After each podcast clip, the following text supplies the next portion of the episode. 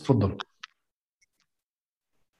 السلام عليكم. نرحب بكم أوفياء رواق الكرام في هذا اللقاء الماتع والذي سيرافقنا من خلاله الأستاذ خالد الأحمد مستشار بناء الهوية الرقمية مؤسس قسم التواصل الاجتماعي بشركة زين الأردن سابقا والمدير التنفيذي الرقمي برئاسة الوزراء الأردنية.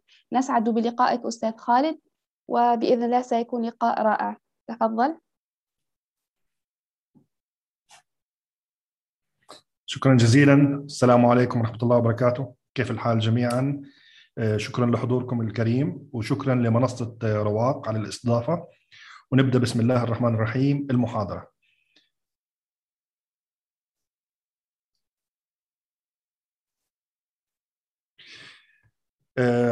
أعرفكم عن نفسي أنا اسمي خالد الأحمد مستشار ومدرب ومؤلف رقمي في مجال بناء الهوية الرقمية وبناء حسابات اللينكد إن. ومدير كنت مدير تنفيذي رقمي سابق في رئاسة الوزراء ومؤسس قسم التواصل الاجتماعي بشركة زين. للتواصل معي على منصات التواصل الاجتماعي اسم الحساب شو اسمه؟ وكمان من خلال الإيميل خالد خالد الأحمد dot com وهذا كمان حسابي على اللينكد ان ورحب بكم للتواصل على منصة اللينكد ان اليوم راح نحكي شغلات كثير عن اللينكد إن ان شاء الله تكون مفيدة لكم وتستفيدوا. بسم الله الرحمن الرحيم. نبدأ بالسؤال الأول. فأول سؤال في عندنا استفتاء. إذا ممكن نبدأ فيه بالأول. حلو. السؤال الأول هل لديك حساب على منصة لينكد ان نعم أو لا؟ نأخذ تقريبا دقيقتين للاستفتاء ونشوف الأجوبة.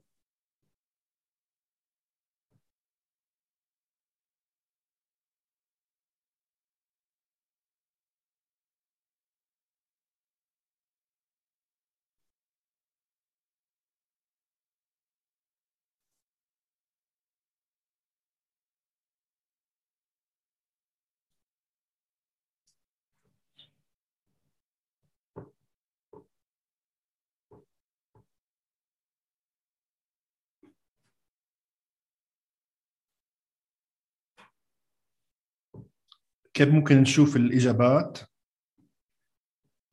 أستطيع عرضها الآن بس لازم أوقف الاستفتاء. أوقف؟ واعرض آه لأنه سؤال سهل. نعم أو لا فقط.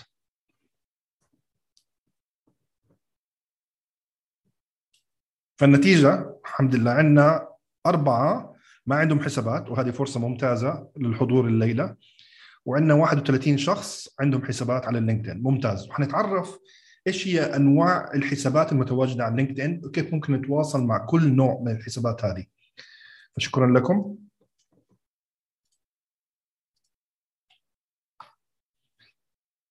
جاري فاينرتشوك. جاري هو من أكبر المسوقين عالميا هو شخص ناجح في هذا المجال ويعتبر قائد فكر.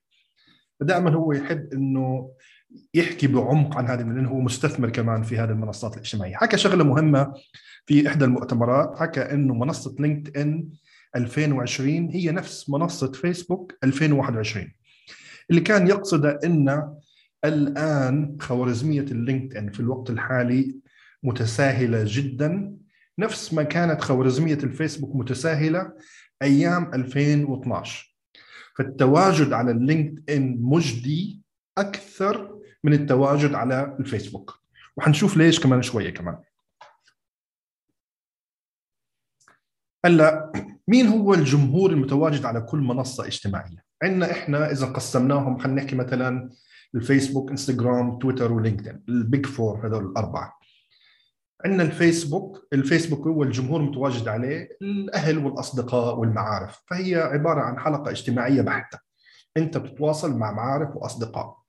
طيب بالنسبة للإنستغرام هم الناس اللي مهتمين في أمور نمط الحياة. الأكل والشرب الرياضة والصحة. فهدول الناس متواجدين على الإنستغرام. حلو. بالنسبة لتويتر تويتر متواجدين عليها الناس المهتمين في اللي بنسميهم إحنا قادة فكر. يعني في ناس أجانب بيحكوا لكم منصة تويتر توازي الجامعات. ليش؟ لأن هي فيها مصدر علم خيالي كبير جدا. فأنا ممكن أبحث عن أي موضوع متخصص على تويتر وأجد حسابات نشطة وغنية بالمعلومة أكثر من لما أبحث عنها في الجوجل. فعندنا تويتر الناس الموجودين فيه قادة فكر ناس بنتجوا محتوى قيم. فإذا بدي أبحث عن معلومة أتعلم شغلة جديدة تويتر هي المنصة. إذا بدي أسوق لشغلات أكل شرب موضة رياضة فن إنستغرام هي المنصة. إذا بدي اتعارف وابحث عن أصدقاء قدامى فيسبوك هي المنصة. والآن أتينا إلى لينكدين. لينكدين هي أفضل منصة عملية. هي منصة عملية. ليش؟ لأن المتواجدين فيها نقدر إحنا نعرف السيرة المهنية الكاملة. فهي تعتبر أكثر قائمة بيانات محدثة.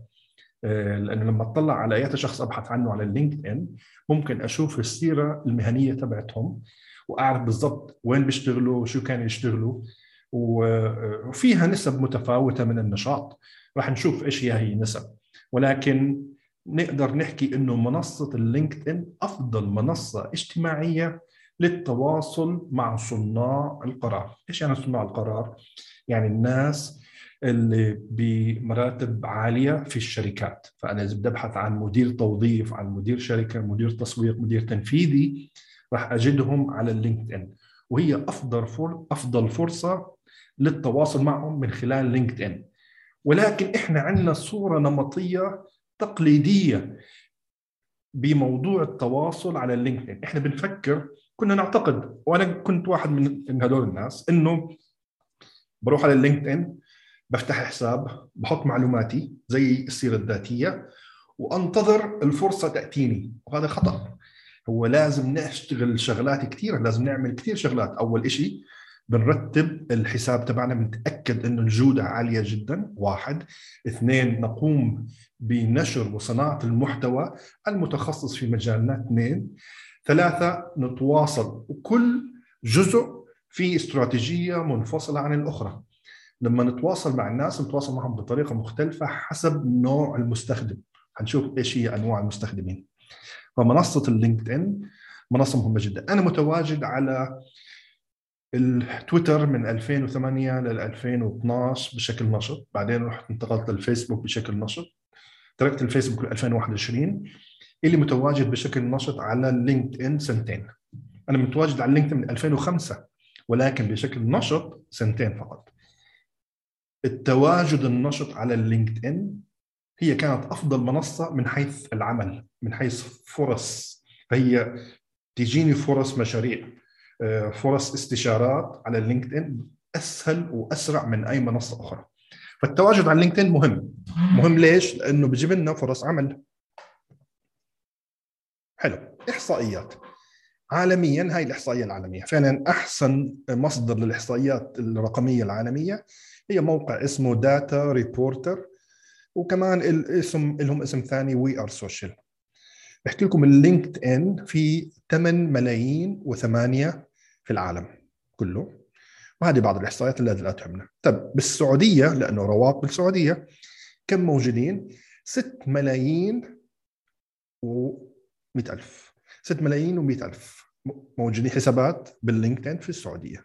طيب الدول العربية الأخرى سويت شوية بحث وشفنا إنه في مصر 6 ملايين و400 السعودية 6 ملايين و100 الإمارات 5 ملايين و700 بعدين المغرب الجزائر تونس العراق الأردن قطر لبنان.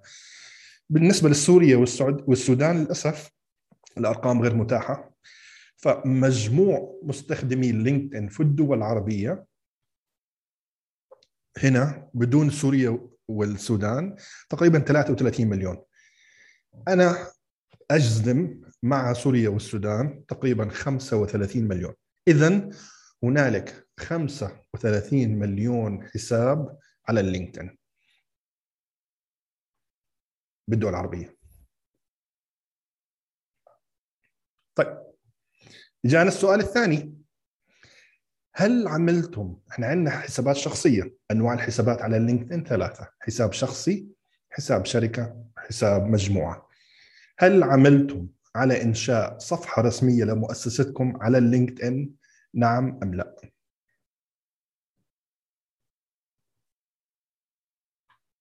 يعني إذا أنا شغال بشركة هل يوجد صفحة شركة للمؤسسة تبعتنا على اللينكد ان نعم أم لا؟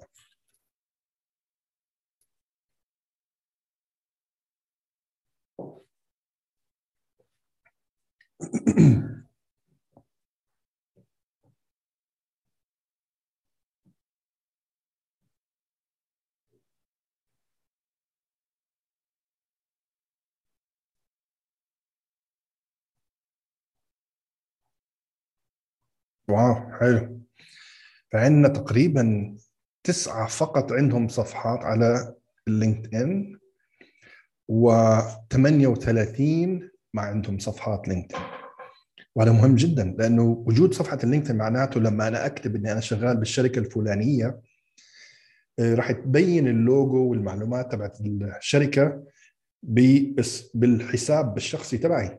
ولكن إذا الشركة تبعتي ما عندها تواجد على اللينكد ان ما في صفحة رسمية لما أكتب إني شغال بالشركة الفلانية ما راح يبين اللوجو وراح يبين أي معلومات عن الشركة. والتواجد المؤسسي على اللينكدين مهم جدا لأنه بيعطينا معلومات وبيانات. فأنا بعرف مين الأشخاص اللي بيشتغلوا بهذيك الشركة.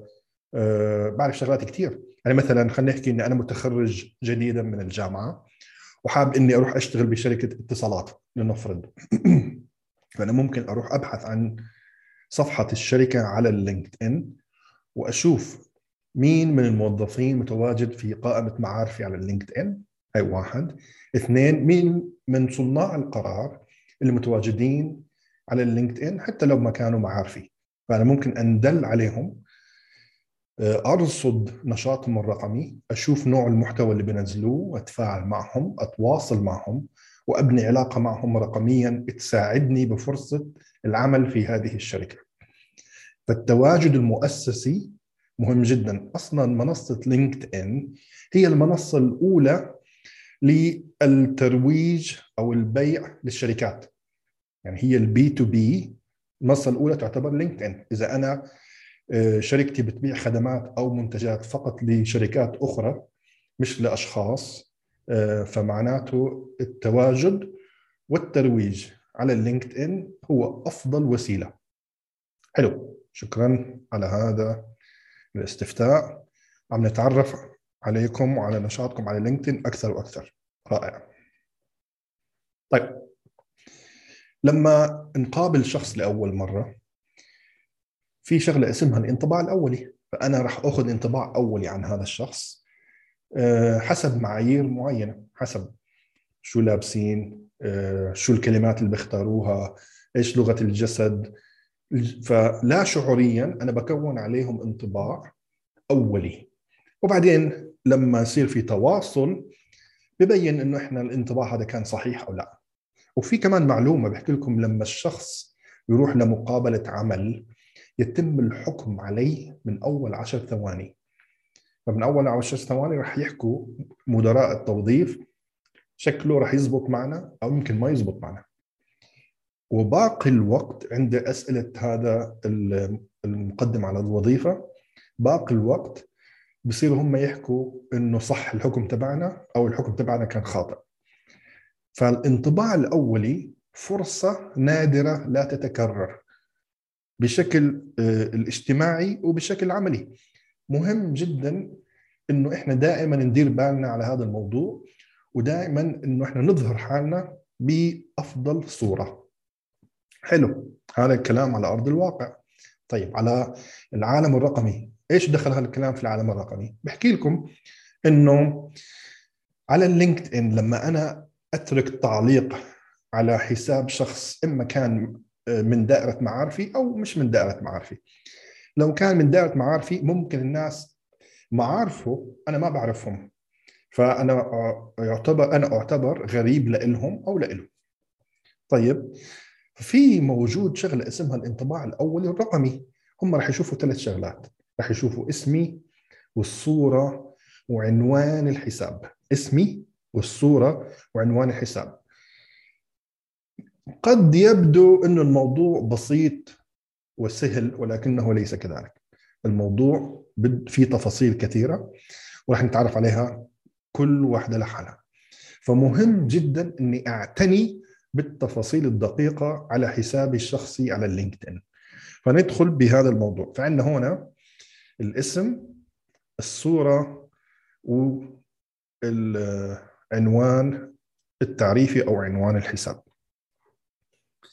فبحكي لكم بالنسبة للاسم مهم جدا إنه يكون اسم حقيقي فقط. ما أستخدم لا الإيميل ولا اسم شركة ولا اسم مزيف ولا أرقام. لازم يكون اسمي الحقيقي. طيب ممتاز. إيش كمان؟ في هلأ فرصة إنه نسجل آه، صوتنا وطريقة تهجية الاسم تبعنا. فممكن نحكي إنه إحنا اس... أنا اسمي خالد. عشان الاجانب يعرفوا كيف يلفظوا اسمي لما يتواصلوا معي. هاي الخاصية موجودة بلينكد ان فبحكي لكم إنه إحنا ممكن نستثمر هذه الميزة أو الخاصية إنه نعرف عن حالنا. فإحنا مش بس نحكي اسمنا لا إحنا ممكن نسوي جملة تعريفية سريعة عن حالنا. فبنحكي مثلا إنه مرحبا أول شيء تحية بعدين بقدم نفسي وبعدين بحكي شوي عن الخبرة تبعتي بعدين بحكي إيش هي الميزة المضافة الموجودة عندي. فبحكي مرحبا. أنا اسمي خالد الأحمد مستشار في مجال بناء الهوية الرقمية أساعد مؤسسي المشاريع الريادية النمو الرقمي من أول عام. فهذا يعتبر إيش؟ الجملة التعريفية القصيرة عني. أنا ممكن أسجلها لما الناس يضغطوا بدهم يسمعوا اسمي. طيب إيش الشغلة الثانية؟ الصورة. صورة مهم إنها تكون صورة الرأس مش صورة الجسم ولا نص الجسم. لازم المربع يكون عند الرأس. فهي أول نقطة مهمة جدا. ثاني نقطة بحكي لكم إنه أنا أستخدم لباس نفس يناسب بيئة العمل اللي أنا بطمح أشتغل فيها أو اللي أنا بشتغل فيها. إذا كان مثلا بيئة العمل بيلبسوا بدلات ألبس بدلة. إذا كان مثلا مشاريع ريادية وبيلبسوا شيء مثلا بسموه سمارت كاجوال شيء بسيط أبسط ممكن ألبس نفس الشيء. فهو اللبس لازم يكون مناسب لبيئة العمل اللي أنا حاب أشتغل فيها. إيش كمان؟ تجنب الخلفيات المشتتة. وآخر شيء شغلة مهمة جدا الابتسامة. لازم يكون في ابتسامة لازم أعطي أنا مشاعر ثقة نجاح قيادة. فلازم يكون في ابتسامة. طب إحنا كيف ممكن نتأكد إنه هذا الكلام كله آه، صح ولا لا؟ فبحكي لكم إنه آه، في أداة مجانية اسمها Photofeeler. هاي الأداة أنا باجي عليها وبسجل وقبل ما أستخدمها لازم أنا يعني قبل ما ابحث أخلي الناس يصوتوا على الصورة تبعتي لازم أنا أصوت على صور الناس. فبطلع لي صور كثيرة وأنا بصوت من ثلاث معايير كفاءة والمحبة والتأثير. فلما أصوت أنا على صور الناس بصير في عندي كريدت لما يصير في عندي كريدت المنصة راح تحط صورتي في الحائط الزمني فالناس بصيروا يصوتوا لصورتي أنا.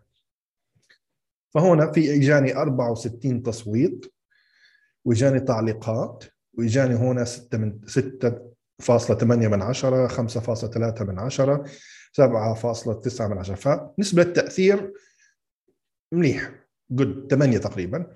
بالنسبة للتأثير لا بالنسبة للكفاءة تقريبا 7 جيد جيد جدا.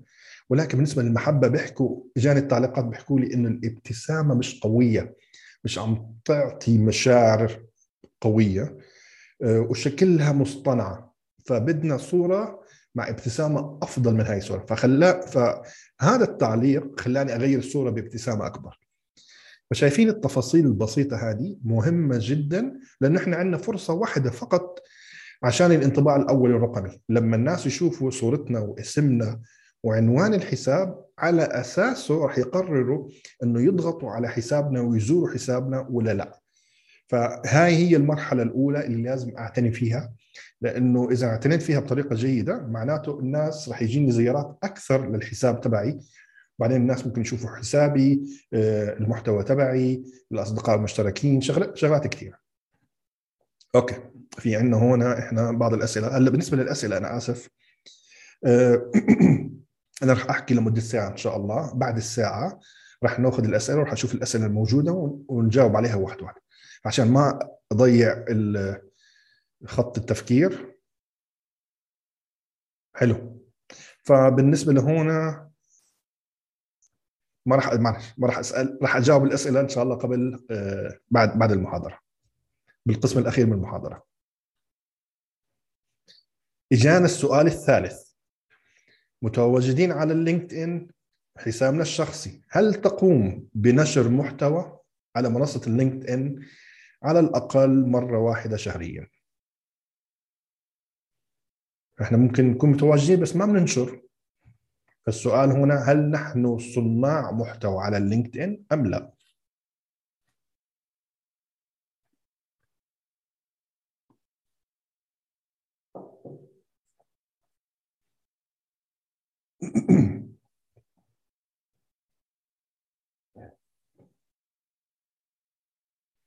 إيش الإجابات طلعت؟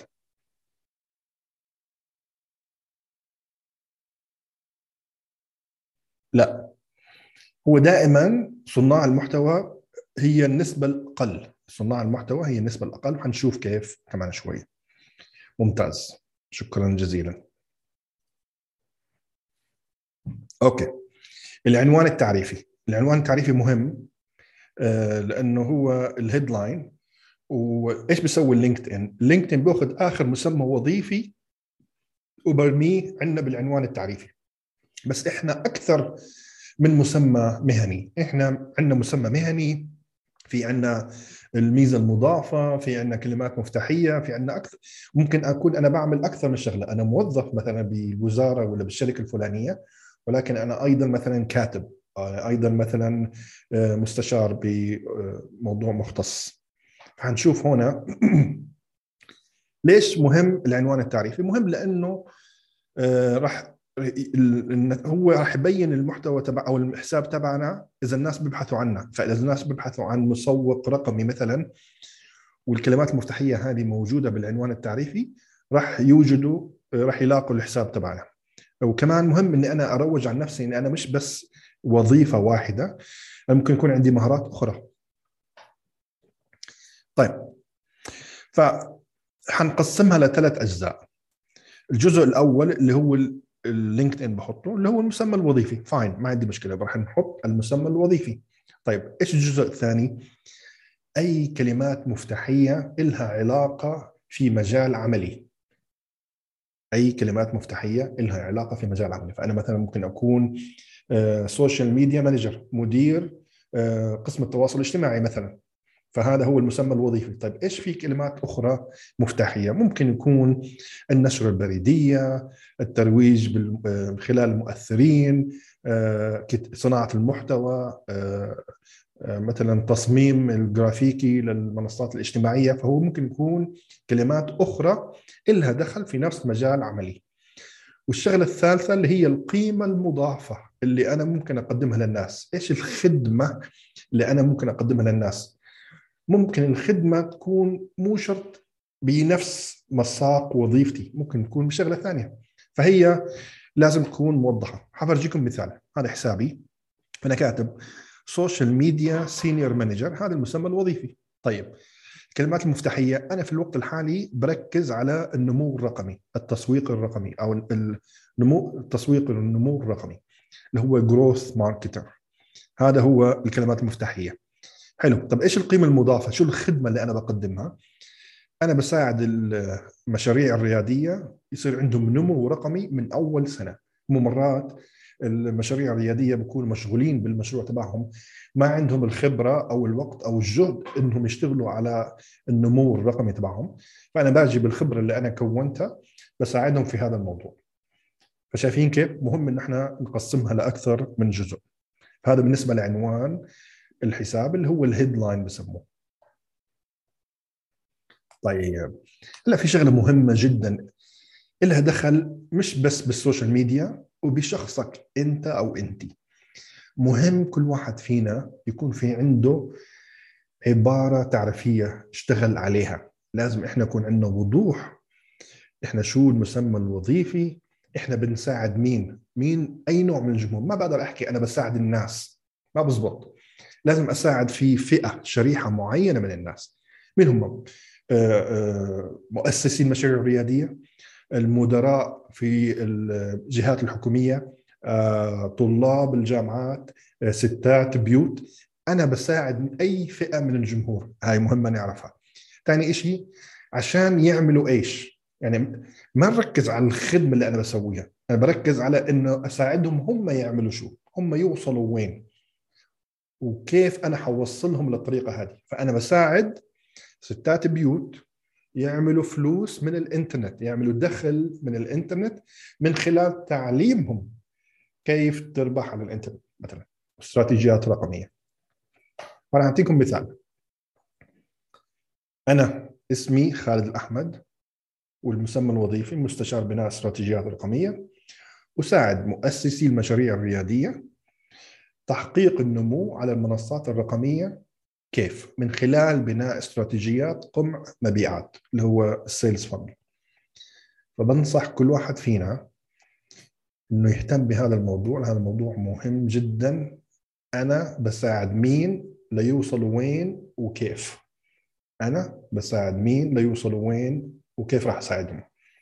هذه لما أتدرب عليها مرة ومرتين وثلاثة بصير أنا بسموها كمان الشغلة هاي بسموها الاليفيتر بيتش اللي هي آه، التعريف في المصعد. كيف يعني التعريف بالمصعد؟ بحكي لكم إذا إحنا متواجدين في المصعد آه، مدة رحلة المصعد من 30 إلى 90 ثانية. وصدف إنه إحنا متواجدين مع صانع قرار مدير التنفيذي مدير الشركة مدير التوظيف. ومرحبا مرحبا كيف الحال كيف الحال؟ بدي أعرف عن نفسي بطريقة إنه يتذكرها لما تيجي الفرصة ويتذكرني. فإذا أنا مش متدرب عليها ما راح يتذكرني ما راح أحكيها بثقة ما راح أعرف شو أحكي. ولكن إذا أنا أخذت الفورمولا هذه وتدربت عليها مرة ومرتين وثلاثة وأربعة وخمسة لما يجي الوقت مو شرط بالمصعد بأي مكان آخر. بالمصعد آه، صديق لصديق أو بالقهوة أو بالمطعم أي مكان. مرحبا كيف الحال؟ أنا اسمي خالد. أوكي خالد بسوي هيك بساعدك. أنت شو بتعمل؟ أنا اسمي خالد الأحمد مستشار استراتيجيات رقمية اساعد مؤسسي المشاريع الرياديه تحقيق نمو على المنصات الرقمية من خلال بناء استراتيجية قمع المبيعات. فهذه نتدرب عليها بصير تساعدنا في التواصل في الحصول على فرص أفضل.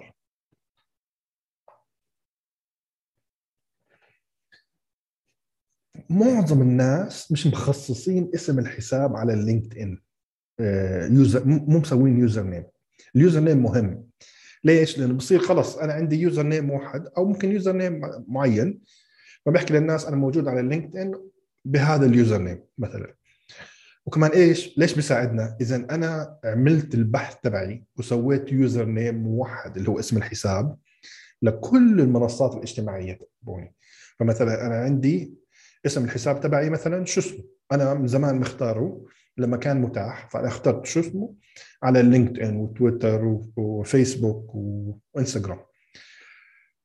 بس هو شو اسمه مش صحيح. هو الصح يكون خيارات من هذه الاسم الأول والأخير. إذا ماخوذ بروح الاسم الأخير والأول. إذا مأخوذ الحرف الأول من الاسم بعدين الاسم الأخير.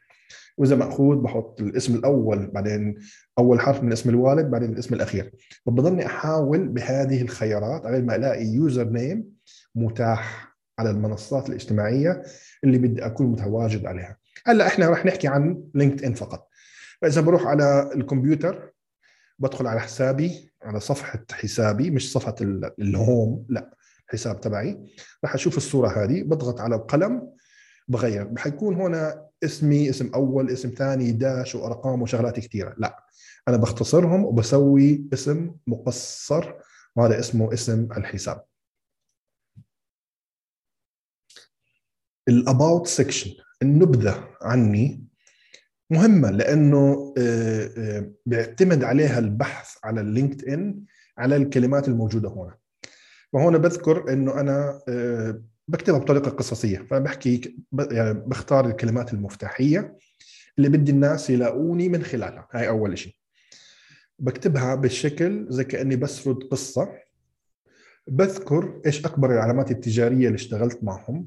آه، شو أشهر الأدوات اللي أنا صار في عندي خبرة في العمل عليها.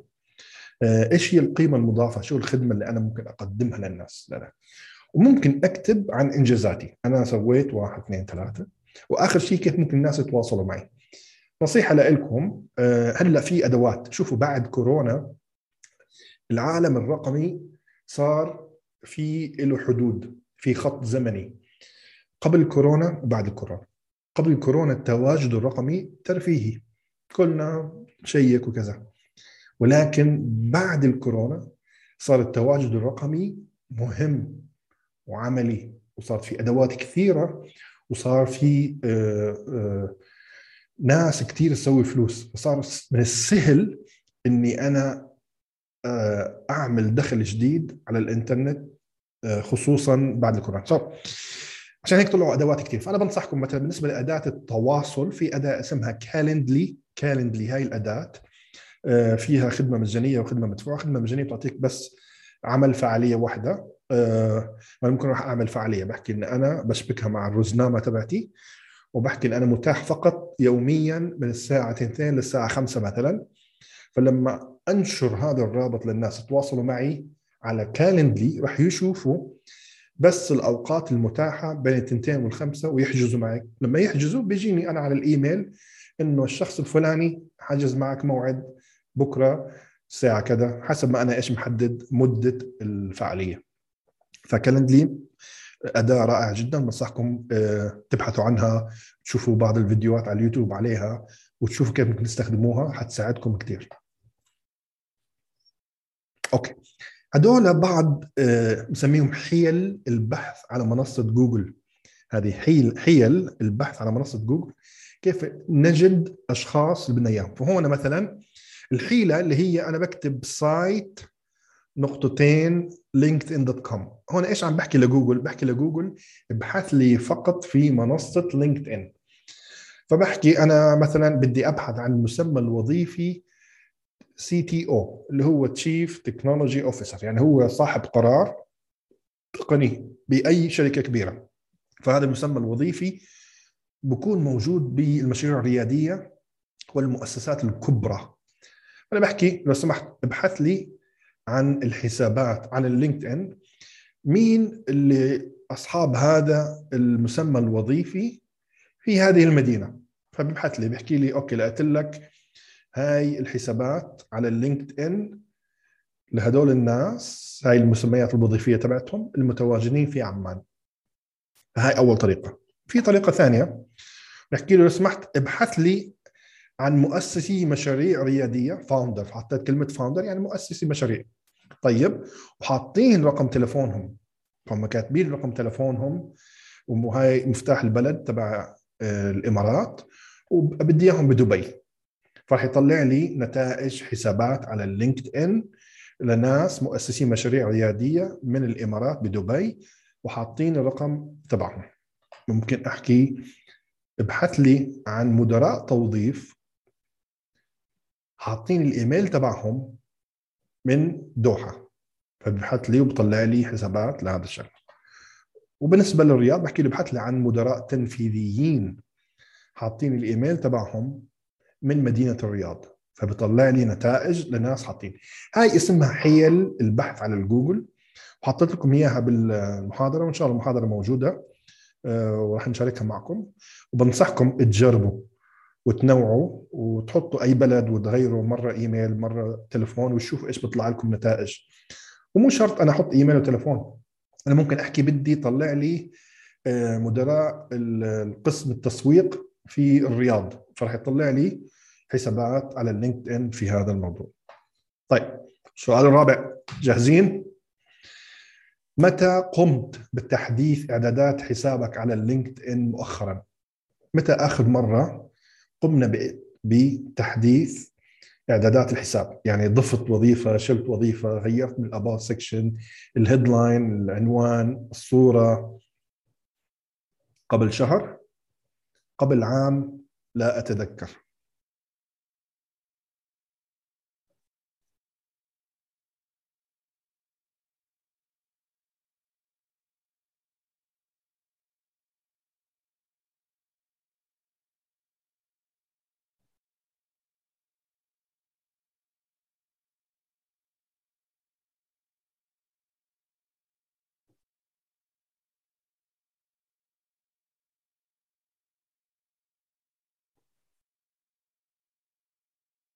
إيش النتيجة؟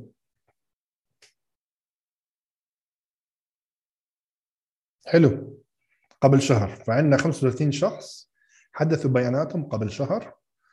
13 قبل عام 13 لا أتذكر. تقريبا نص نص. رائع. الأسئلة حلوة ورائعة جدا آه، وراح يكون في فرصة إن شاء الله نجاوب عليها كلها. حلو. في قاعدة بتحكي 1 99 قاعدة بتحكي 1% 9% 90% فبحكي لكم على العالم في العالم الرقمي في عندنا 1% هدول هم صناع المحتوى. هدول بنشروا محتوى بشكل نشط يوميا. وعندنا 9% هدول مشاركي هدول بس بيشاركوا المحتوى أو بتفاعلوا. وعندنا 90% فقط بتلقوا المحتوى بس ما بنشروا ولا بتفاعلوا. طيب إذا بنقيس هذه القاعدة على ال LinkedIn رح نكتشف إنه إحنا في عندنا أربع أنواع مستخدمي LinkedIn أربع أنواع. في عندنا أول نوع النوع الناشر الشخص الذي ينشر محتوى على ال LinkedIn بشكل نشط. عندنا ثاني نوع المتفاعل الشخص الذي يتفاعل مع الحسابات الأخرى بشكل نشط. ثالث نوع المتربص الشخص الذي يتلقى المحتوى. بكميات هائلة ولكن ما بيتواصل ما بيتفاعل ما بينشر. وآخر نوع المزهرية. الشخص اللي عمل حساب على اللينكد ان نسي إيش الحساب تبعه وتاركه وهامله. طيب أعطينا تفاصيل أكثر عن هذه أنواع الحسابات. أول نوع الناشر. ليش إحنا عم نحكي عنهم اولا؟ لأنه لما أتواصل أنا مع ياتا شخص على اللينكد ان لازم أعرف إلى أي نوع بينتمي لأنه كل نوع لازم أتواصل معه بشكل مختلف عن الآخر. حنشوف كيف.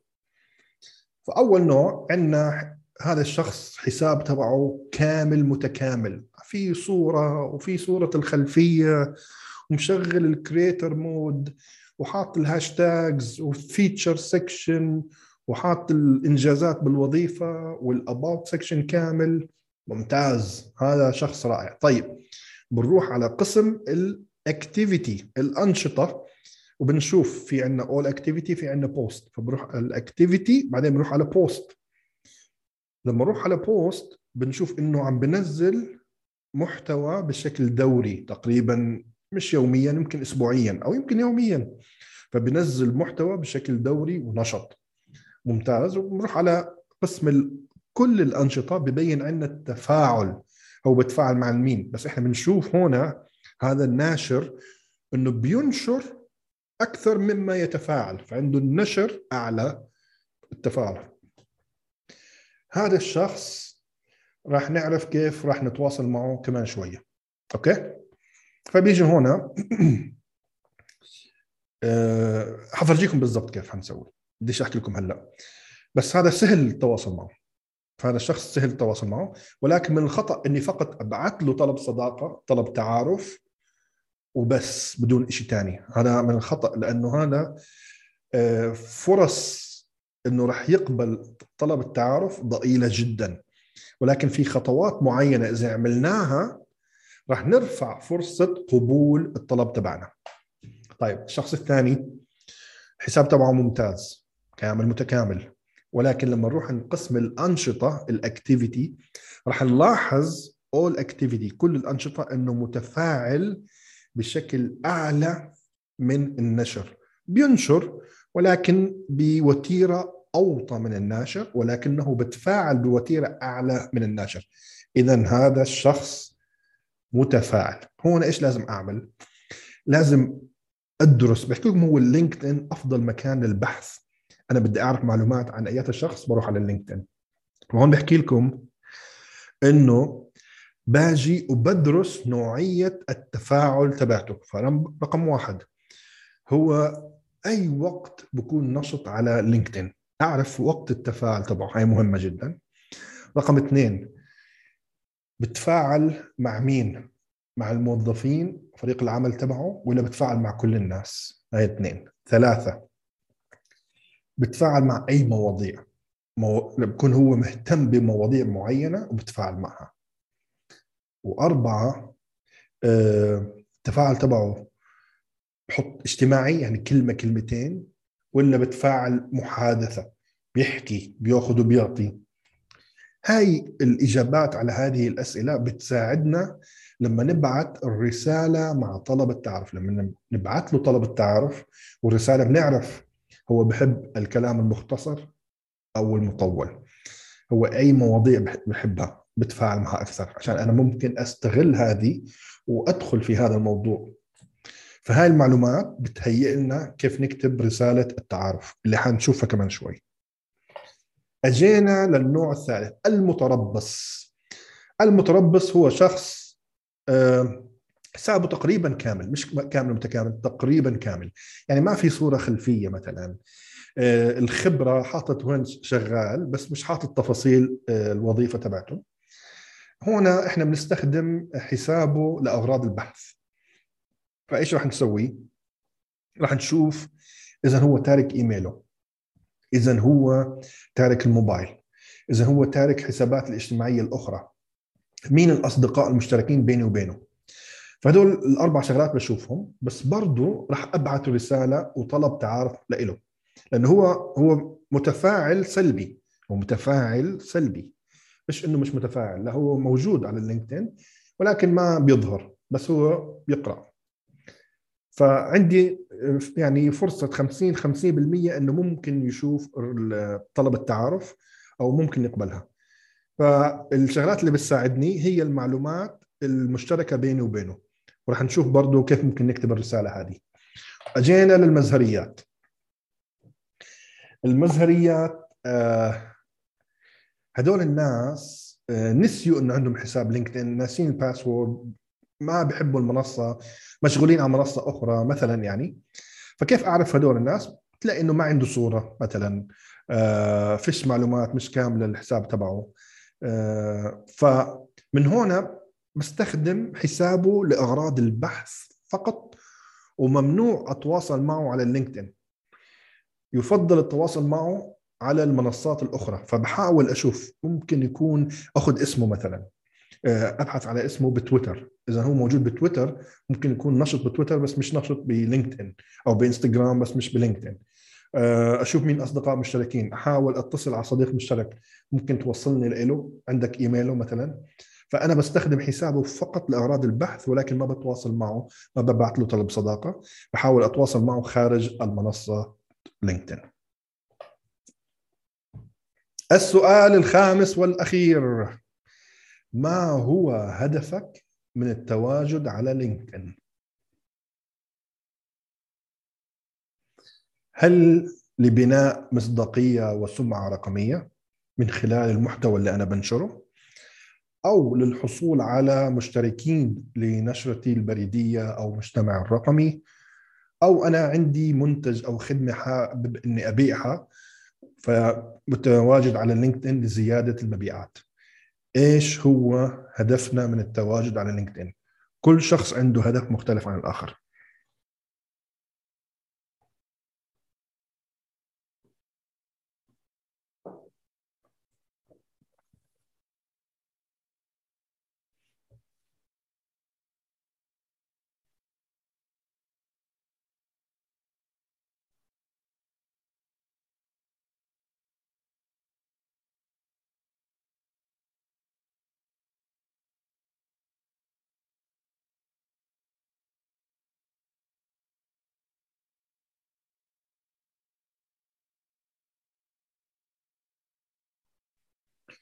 رائع الأسئلة رائع الأسئلة. راح نبدأ فيها إن شاء الله قريبا بعد ما نخلص المحاضرة. Okay نشوف النتائج.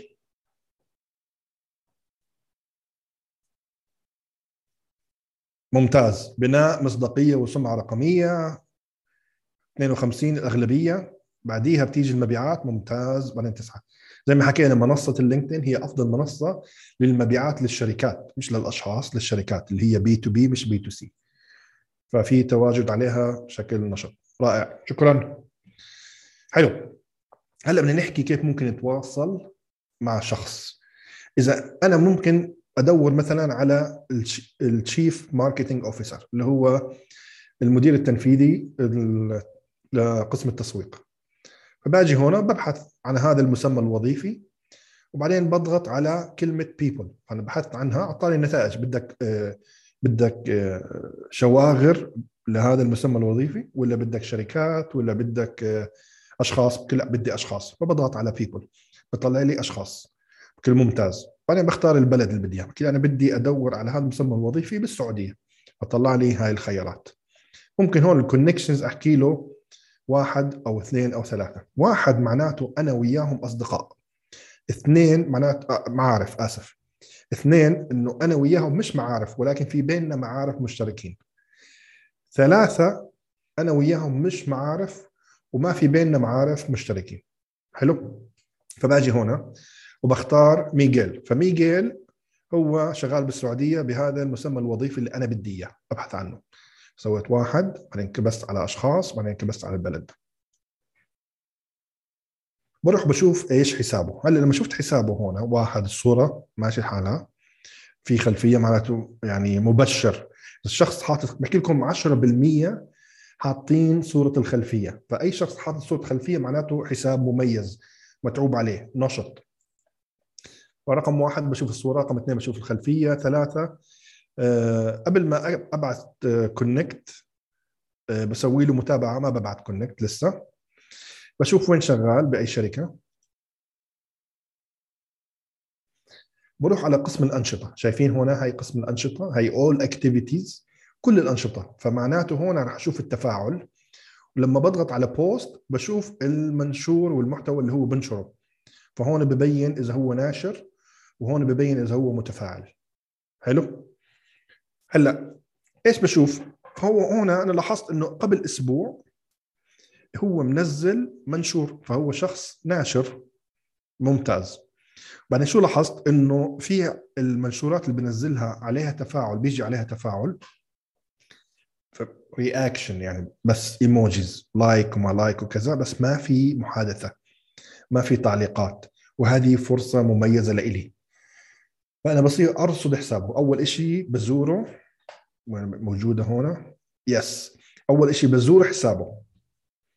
وبعدين بعمل متابعة. مش طلب مع تعارف لا متابعة. في عندنا إحنا خيارين. connect و follow بعمل follow مش connect بعدين بتعرف عليه من خلال قراءة تفاصيل الحساب. وين بيشتغل مين الأصدقاء المشتركين؟ إيش في شغلات؟ من أي جامعة؟ إيش في إنجازات إيش هي النبذة تبعته إيش القصة تبعته. بحاول أتعرف على المعارف المشتركين. وكمان موضوع المؤثرين بآخر الصفحة ببين هو مين متابع من المؤثرين. تابع أوبرا ولا ستيف جوبز ولا جيف بيزوس ولا يعني بشوف مين متابع. لأنه كل متاب كل مؤثر تخيلوا له كلمات مفتاحية. كل مؤثر له قيم معينة. فمثلا ستيف جوبز مشهور عنه الإبداع. حلو؟ أوبرا مشهور عنها مثلا العمل الخيري مثلا. فكل شخص في قيمة عالية كل مؤثر له قيمة مشهور بقيمة. فمن دراسة نوع المؤثرين اللي هو بتابعهم أنا بصير أعرف إيش القيم اللي ممكن أنا أستخدمها للحصول على انتباهه. ممكن أنا أسخرها بالرسالة التعارف اللي حبعت له إياها. ممكن أجيب اقتباس من المؤثر اللي هو متابعه وأستخدمه وأحطه في الرسالة. أوكي. بعدين بشوف قسم الأنشطة وبتعرف عليه إذا هو ناشر ولا هو متفاعل. بعدين بتفاعل على محتوى. بصير أنا أسوي مثلا like بترك تعليق. ممكن أعمل توصية endorse على بعض المهارات الموجودة عنده. وآخر شيء ببعث طلب تعارف مع رسالة. بحكي لكم إذا بعثتوا طلب التعارف بدون رسالة هاي تعتبر جريمة في حقكم أنتم. لأنه ضيعتوا على حالكم فرصة كبيرة. فمهم إنه يكون في طلب تعارف مع رسالة. طيب إيش هي الرسالة يا خالد؟ هذه هي الرسالة. الرسالة سويت لها format معين وإذا اتبعتوا ال format هذه النجاح راح يكون من حليفكم إن شاء الله. أول شيء تحيه بعدين ببحث عن شغلة ممكن أمدحه فيها. ممكن أحكي إنه impressive profile ولا impressive career path ما شاء الله. الحساب تبعك رائع أو ما شاء الله المحتوى اللي بتنزله ممتاز أو المسار المهني رائع ومشرف مثلا. فلما نبدأ دائما في في مدح هذه بتفتح الطريق وتفتح أبواب لنا وبندخل بطاقة يعني أفضل من إنه ندخل بطلب. ودائما دائما رسالة طلب التعارف ما لازم نطلب منهم شغلة ولا لازم نبيعهم شغلة لأنه الهدف فقط قبول طلب التعارف تبعنا هذا هو الهدف. مش الهدف إني أبيع. فدائما في كثير شركات بيغلطوا وبيبعتوا طلب بيع. بيبعتوا آه طلب آه سؤال آه من أول رسالة وغلط. ما بصير أنا على مثلا بأرض الواقع لما أشوف شخص لأول مرة ما راح أروح لأول مرة وأحكي له أعطيني أو خذ اشتري من عندي لأنه ما في بيننا تعارف. فلازم بالأول نتعرف على بعض وبعدين بحاول ابيعه شغله رقم ثلاثة بدور على شغلات مشتركة بيني وبينه. حتكون أربع فرص إما إحنا بنفس المدينة أو إحنا بنفس مجال العمل أو إحنا بنفس المجموعة على اللينكدين أو إنه في بيننا أصدقاء مشتركين. أوكي؟ زي ما حكينا ما بنبيع أي شيء. ممكن نستخدم مقولة أو اقتباس من أحد المؤثرين اللي هو متابعهم وآخر شيء بشكره. وهيك شكل الرسالة. Hello أحمد هاي أعطيته greetings. Impressive profile. أعطيته compliment. Things in common. I see that we are both members of Jordan Tech Group. نحن مشتركين بنفس المجموعة على اللينكدين وفي منال وأيمن أصدقاء مشتركين بيننا. وأنا اشتغلت معهم وكانوا ما شاء الله عليهم ممتازين. وأنا بحاول إني اطمنه إن أنا ما بدي أحاول أبيعك أي شيء.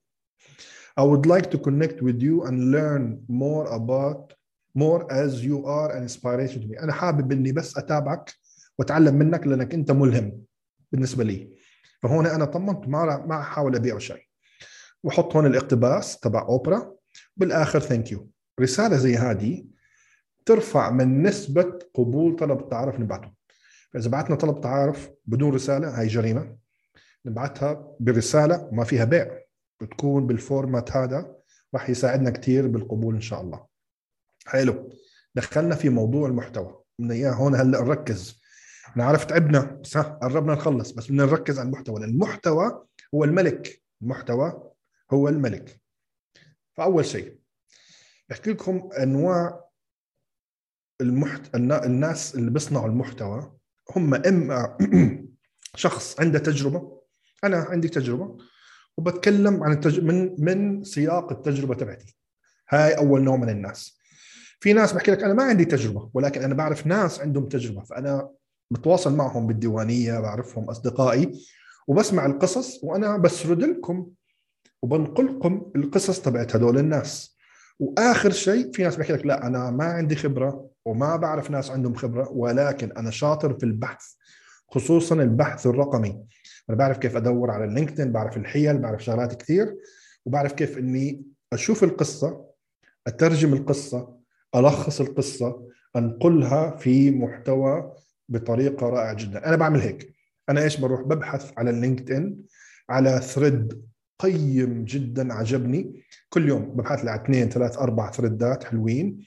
وبروح بلخص ال thread ات وبنقلها بطريقة مرئية محتوى مرئي زي ال carousel على PDF ملف PDF وبنزله على اللينكدين مع ذكر المصدر. دائما في رابط المصدر بيكون موجود بالتعليقات إن شاء الله. أو مرات بحط اسمهم داخل الملف.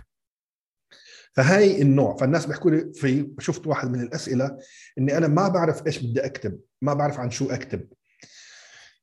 إحنا بدنا نعرف إيش هو مجالنا اللي إحنا بنحبه وبدنا ننزل عليه محتوى. فأنا لازم لو كنت مثلا صيدلي عن إيش بدي أكتب؟ مش شرط أحكي عن صيدلة. إيش هو الشغف تبعي؟ إيش هو الشغلات اللي أنا بحبها؟ اللي بتجلب لي السعادة؟ اللي ممكن أشتغل فيها ساعات طويلة بدون ما أتعب. هاي الأسئلة. إيش الشغلات اللي بحبها؟ بتجيب لي السعادة. بشتغل فيها بدون ما أتعب. من هون ببدأ أنا أعرف إيش الشغلات اللي ممكن أقدمها للناس. فلما أعرف هاي الشغلات معناته أنا عرفت إيش الموضوع. أنا ممكن أحكي مثلا أنا صيدلي ولكن أنا ممكن أحكي عن الرياضه ممكن أحكي عن الأكل الصحي آه، ممكن أحكي عن التسويق الرقمي ممكن أحكي عن شغلات كثير عن الربح على الإنترنت. فلما أعرف شو الموضوع تبعي بصير من سهل إني أبحث عنه وأجيب المعلومة وأنزلها. فالناس ثلاث أنواع. إما عندهم الخبرة وينقلوها أو بيعرفوا ناس عندهم الخبرة بينقلوها أو بيعرفوا يعملوا بحث بينقلوا خبرة الآخرين. أوكي. طيب ليش أنا أصير ناشر؟ ليش أصير أنا صانع محتوى؟ فبحكي لكم آه، الناس بنزلوا وبصنعوا محتوى لأربع أسباب.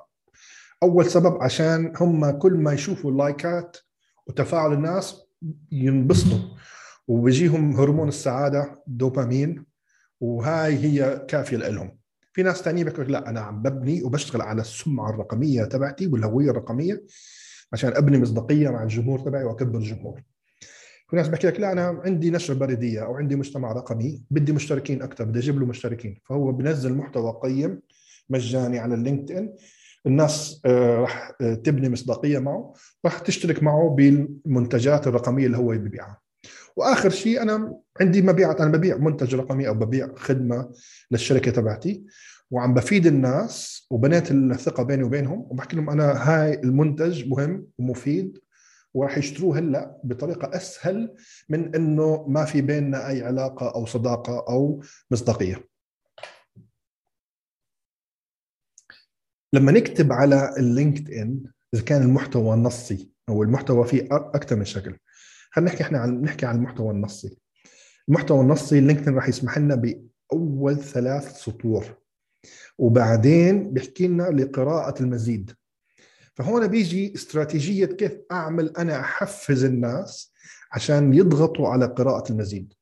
فبحكي لكم أول شيء جذب انتباه. للناس متصفح. أنا متصفح على الموبايل وبتصفح. كيف إنه أخليه يوقف التصفح ويقرأ أول جملة.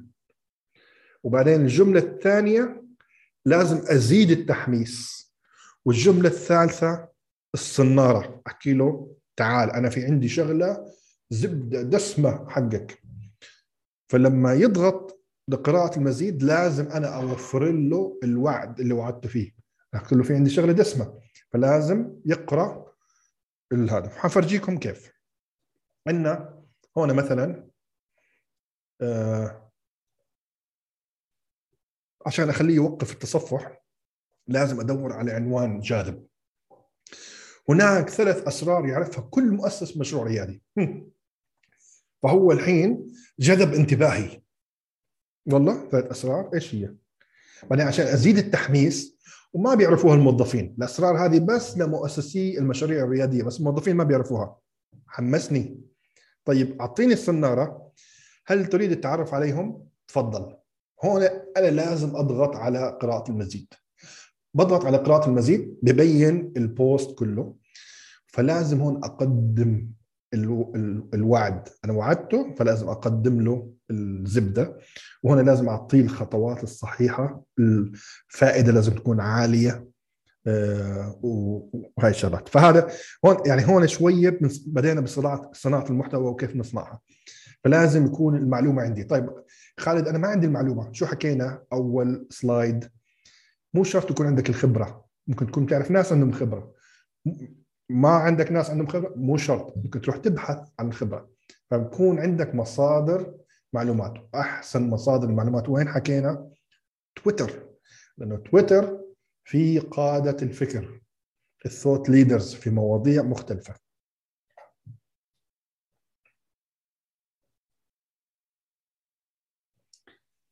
هلا هون يعني هذا بمر عليه بسرعة لأنه شوي معقد. بحكي لكم هون في عندنا جانب أفقي وفي عندنا جانب آه، عمودي. في جانب أفقي وجانب عمودي. فالأفقي بنحكي عن إيش هو الموضوع اللي إحنا حنحكي فيه. ممكن يكون مثلا آه، الغذاء الصحي الطعام الصحي مثلا. آه، ممكن يكون مثلا الرياضة. ممكن يكون التسويق الرقمي. طيب فإذا رحنا هنا للموضوع تبعنا فإحنا حكي خلينا نحكي هون الموضوع مثلا حسب المثال هذا هو التسويق. إحنا بدنا نحكي عن مجال التسويق. حلو. خلينا نتخصص أكثر هذا التسويق تخصص أكثر الترويج الرقمي. أنا بدي أمسك آه، موضوع الترويج الرقمي في التسويق وهذا اللي بدي أحكي فيه. ممتاز. طيب أعطيني برضه شغلات متخ... يعني متصلة في مجال العمل تبعك. فأنت عندك التسويق آه، الترويج الرقمي أعطيني شغلات برضه أخرى. ممكن نحكي عن تصميم مواقع إنترنت عن صناعة المحتوى. ممتاز. هذا كله رح نحطه في الجانب الافقي فنكتب الترويج الرقمي نكتب التسويق نكتب تصميم مواقع صناعة المحتوى. هذا كله افقي على Excel. طيب okay. أعطيني عمودي.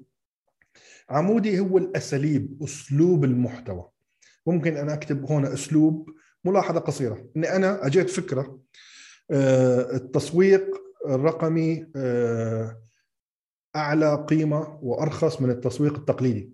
ملاحظه قصيره آه، أو ممكن إن مثلا في عندي طريقة عمل هاو تو أنا اليوم راح أعلمكم كيف تعملوا نشرة بريدية بخمس خطوات. هاي طريقة عمل خمس خطوات. أو ممكن قصة مؤثرة عشان أحفزهم يدخلوا في هذا المجال. أو ممكن تحليل. أنا في عندي تحليل كيف إنه مثلا النشرة البريديه من خلال الأداة الفلانية راح تحقق لك اللي بدك إياه وتجيب ناس يشتروا المنتج تبعك. أو ممكن أقارن بين منتج ألف ومنتج باء أو منتج أو الحاضر والمستقبل. وآخر شيء القوائم. القوائم ممتازة جدا. اليوم راح نحكي عن عشر شغلات إذا عملتها راح تصير آه، تنتج محتوى بطريقة مبدعه فهذا عمودي وهذا أفقي.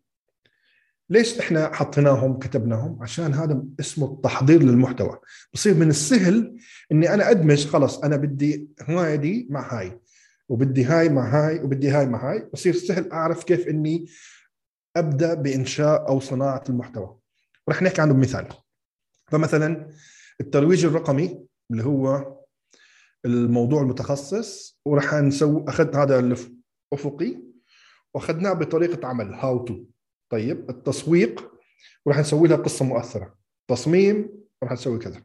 فاحنا دمجناهم مع بعض.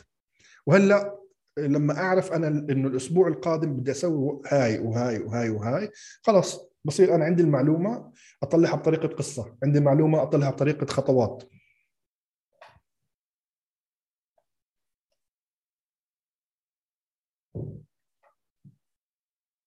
Okay. فهذا أول مثال. هون شايفين الترويج الرقمي راح نطلع بطريقه بشكل طريقة عمل. فأنا هون سويت هذا الملف ال PDF من 17 صفحة دليل استخدام الهاشتاج. إيش هي الهاشتاج؟ وكيف تستخدمها؟ ومتى أفضل وقت تستخدمها؟ وإيش معناها؟ وكم مرة تستخدمها؟ فسويت دليل لها على شكل ملف PDF وعبارة عن تصفح في اللينكد ان هلأ هذا اسمه آه، بعالم التصميم carousel. carousel يعني عبارة عن زي ألبوم صور تقريبا. يعني تصفح صور. موجود على الإنستغرام. آه، بسمح لك 10 آه، صور أقصى حد 10 صور. ولكن على اللينكد ان إذا نزلت ملف PDF إن شاء الله 300 صفحة راح يكون تصفح. وهذا المحتوى اللي أكثر محتوى بجيب تفاعل على اللينكد ان نوعين.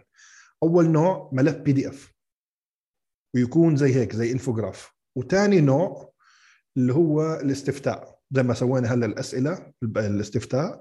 الاستفتاء ال poll على اللينكد ان بجيب تفاعل عالي. فهاي أول طريقة سوينا الترويج الرقمي على طريق طريقة عمل. الطريقة الثانية سوينا التسويق من خلال قصة مؤثرة. فهون كتبنا مثلا قصة خالد خالد اجى على الأردن بعمر 42 وبدأ وكذا وسوى شغلات كثيره كان في مؤثرة فجابت تفاعل عالي. حلو. إيش كمان؟ في عندنا تصميم مواقع إنترنت. أنا هون بقارن ألف وباء. آه، أربع أسباب إنك حتندم إذا استخدمت حاضنه المواقع GoDaddy أو Bluehost لانهم مشهورين مش معناتهم إنهم هم كويسين. في شركات أخرى أفضل من هذول التنتين. فأنا بحكي لهم إيش الفرق بينهم. صناعة محتوى قوائم 8 best books for content writing هون أف... يعني قائمة أفضل ثمان كتب لصناعة المحتوى. فشفتوا كيف آه لما رتبنا آه، الأفقي والعمودي صار من السهل صناعة المحتوى. مش سهل بس إنه يعني ساعدنا بإنتاج محتوى بطريقة أسرع شوية لأنه صار شوي منظم. صرت عارف إيش بدي أنزل. طيب محتوى له شكلين. في محت... أشكال المحتوى الخارجية الناس بتشوفوها من برا وفي مضمون نوع بنسميه نوع المحتوى اللي هو مضموني. يعني إيش نوعه؟ حنشوف كل جزء منهم بطريقة سريعة قبل ما ننهي المحاضرة. أول نوع شكل محتوى أول شكل محتوى أسف مش نوع هو المحتوى النصي. فالمحتوى النصي خاصة على لينكدين إذا سوينا محتوى نصي طويل long form text بجيب تفاعل عالي. بس لازم تكون قيمة عالية مش كلام جرايد. القيمة لازم تكون عالية واحد. اثنين في شغلة اسمها تنسيق الخط الرقمي تنسيق الخط الرقمي. لهنا هذول الثلاث أسطر هم نفسهم هذول ولكن أنا زينتهم. استخدمت الفراغات بسموهم الفراغات هذه ال white space وكمان حطيت هاشتاج وحطيت بعض ال emojis للتنقيط. فصار من السهل لما أحكي لكم المحتوى المرئي العقل يقرأ المحتوى يستوعب المحتوى المرئي ب ألف مرة أسرع من المحتوى النصي. فأنا هذه حيأخذني وقت قبل ما أقرأها وبخلال التصفح ما راح تجذبني. ولكن خلال التصفح هذا ممكن يجذبني بشكل أسرع بكثير. فأول شكل محتوى المحتوى النصي. ثاني شكل محتوى المحتوى الصورة. محتوى الصورة بنركز على شغلتين إما المشاعر بالوجه يكون في مشاعر مشاعر قوية فرح ابتسامة آه، سعادة أو دهشة أو كذا. كل ما كان على الجانب الإيجابي أفضل من الجانب السلبي. لأنه المحتوى في الجانب السلبي المشاعر العالية في الجانب السلبي يتم مشاركتها بين الحلقات المغلقة. ولكن المشاعر العالية بالجانب الإيجابي يتم مشاركتها على العام. هاي واحد. فالمشاعر مهمة. اثنين إن الصورة يكون إثناء حركة. أنا عم بسوي حركة أفضل من إني أنا واقف. فالتصوير وأنا عم بسوي شغلة بتجيب تفاعل أكثر من التصوير وأنا بطلع على الكاميرا. ثلاثة الفيديو. الفيديو مهم جدا و وقياس مشاهدة الفيديو تختلف من منصة لأخرى فمثلا على الإنستغرام وعلى الفيسبوك أول ثلاث ثواني يعتبروا مشاهدة. على اليوتيوب أعتقد أول 30 ثانية تعتبر مشاهدة. طيب فإيش معناته؟ إذا بنشوف إحنا تحاليل كل فيديو بنلاحظ إنه الناس لما شافت الفيديو بالحائط الزمني جذبهم بس ما مسكهم. فالكل لأنه بكون برضه auto play فالكل شوي بطأ التصفح شاف الفيديو بس ما جذبه أكثر من هيك. فبنشوف هنا ثلاث ثواني أربع ثواني خمس ثواني بعدين راح. فبنلاقي مجموع المشاهدين أول ثلاث ثواني عالية جدا ولا بعدين بصير إيش؟ نزول حاد. عشان هيك بحكي لكم إنه ما نضيع أول خمس ثواني بالتعريف عن نفسنا آه لأنه هذا مش جاذب. فأول خمس ثواني لازم نستثمرهم بنجذبهم بصنارة. فبنختار جملة مهمة من وسط الفيديو ننقلها إلى أول الفيديو هاي مهمة إنه يكون أول أول خمس عشر ثواني يكونوا أهم آه، شغلات بالفيديو. وكمان دائما ضل نحمسهم. إنه آه، خليكم آه، لآخر الفيديو رح نعطيكم كتيب ولا دليل مجاني يحكي لكم كيف ممكن تحصلوا عليه. فمثلا هذا حيخلي الناس موجودين معكم بالنسبة للفيديو. طيب زي ما حكينا ملف ال PDF رائع جدا وناجح جدا على منصة اللينكد ان وثاني شيء اللي هو الاستفتاء. فمهم كل واحد مهتم بنشر المحتوى على لينكدين يبدأ بعمل PDF أو يعيد نشر PDF مع دائما مع ذكر المصدر. آه، ما أفضل آه، نشر كتب PDF لأنه في حقوق نشر. آه، والاستفتاء هو الثاني. okay خلصنا الأشكال. هلا دخلنا على الأنواع. ف عفوا. عندنا هلا أنواع المحتوى. في نوع المحتوى الضمني الترفيهي. نحكي عن العطل العالميه مقاطع فيديو رائجة نكات memes كاريكاتير وألغاز مسابقات. هذا مو دارج كثير على اللينكد ان ومو مفضل إنه يكون محتوى ترفيه على اللينكد ان في محتوى ملهم اقتباسات حقائق قصص شخصية تعريف الموظفين العملاء. مهم إنه يكون متواجد على اللينكدين المحتوى التعليمي هو المحتوى الأول والمهم على اللينكدين مشاركة مقالات مفيدة النصائح والحيل بحوث مجال عمل دراسات الحالة تدريب مباشر بالفيديو.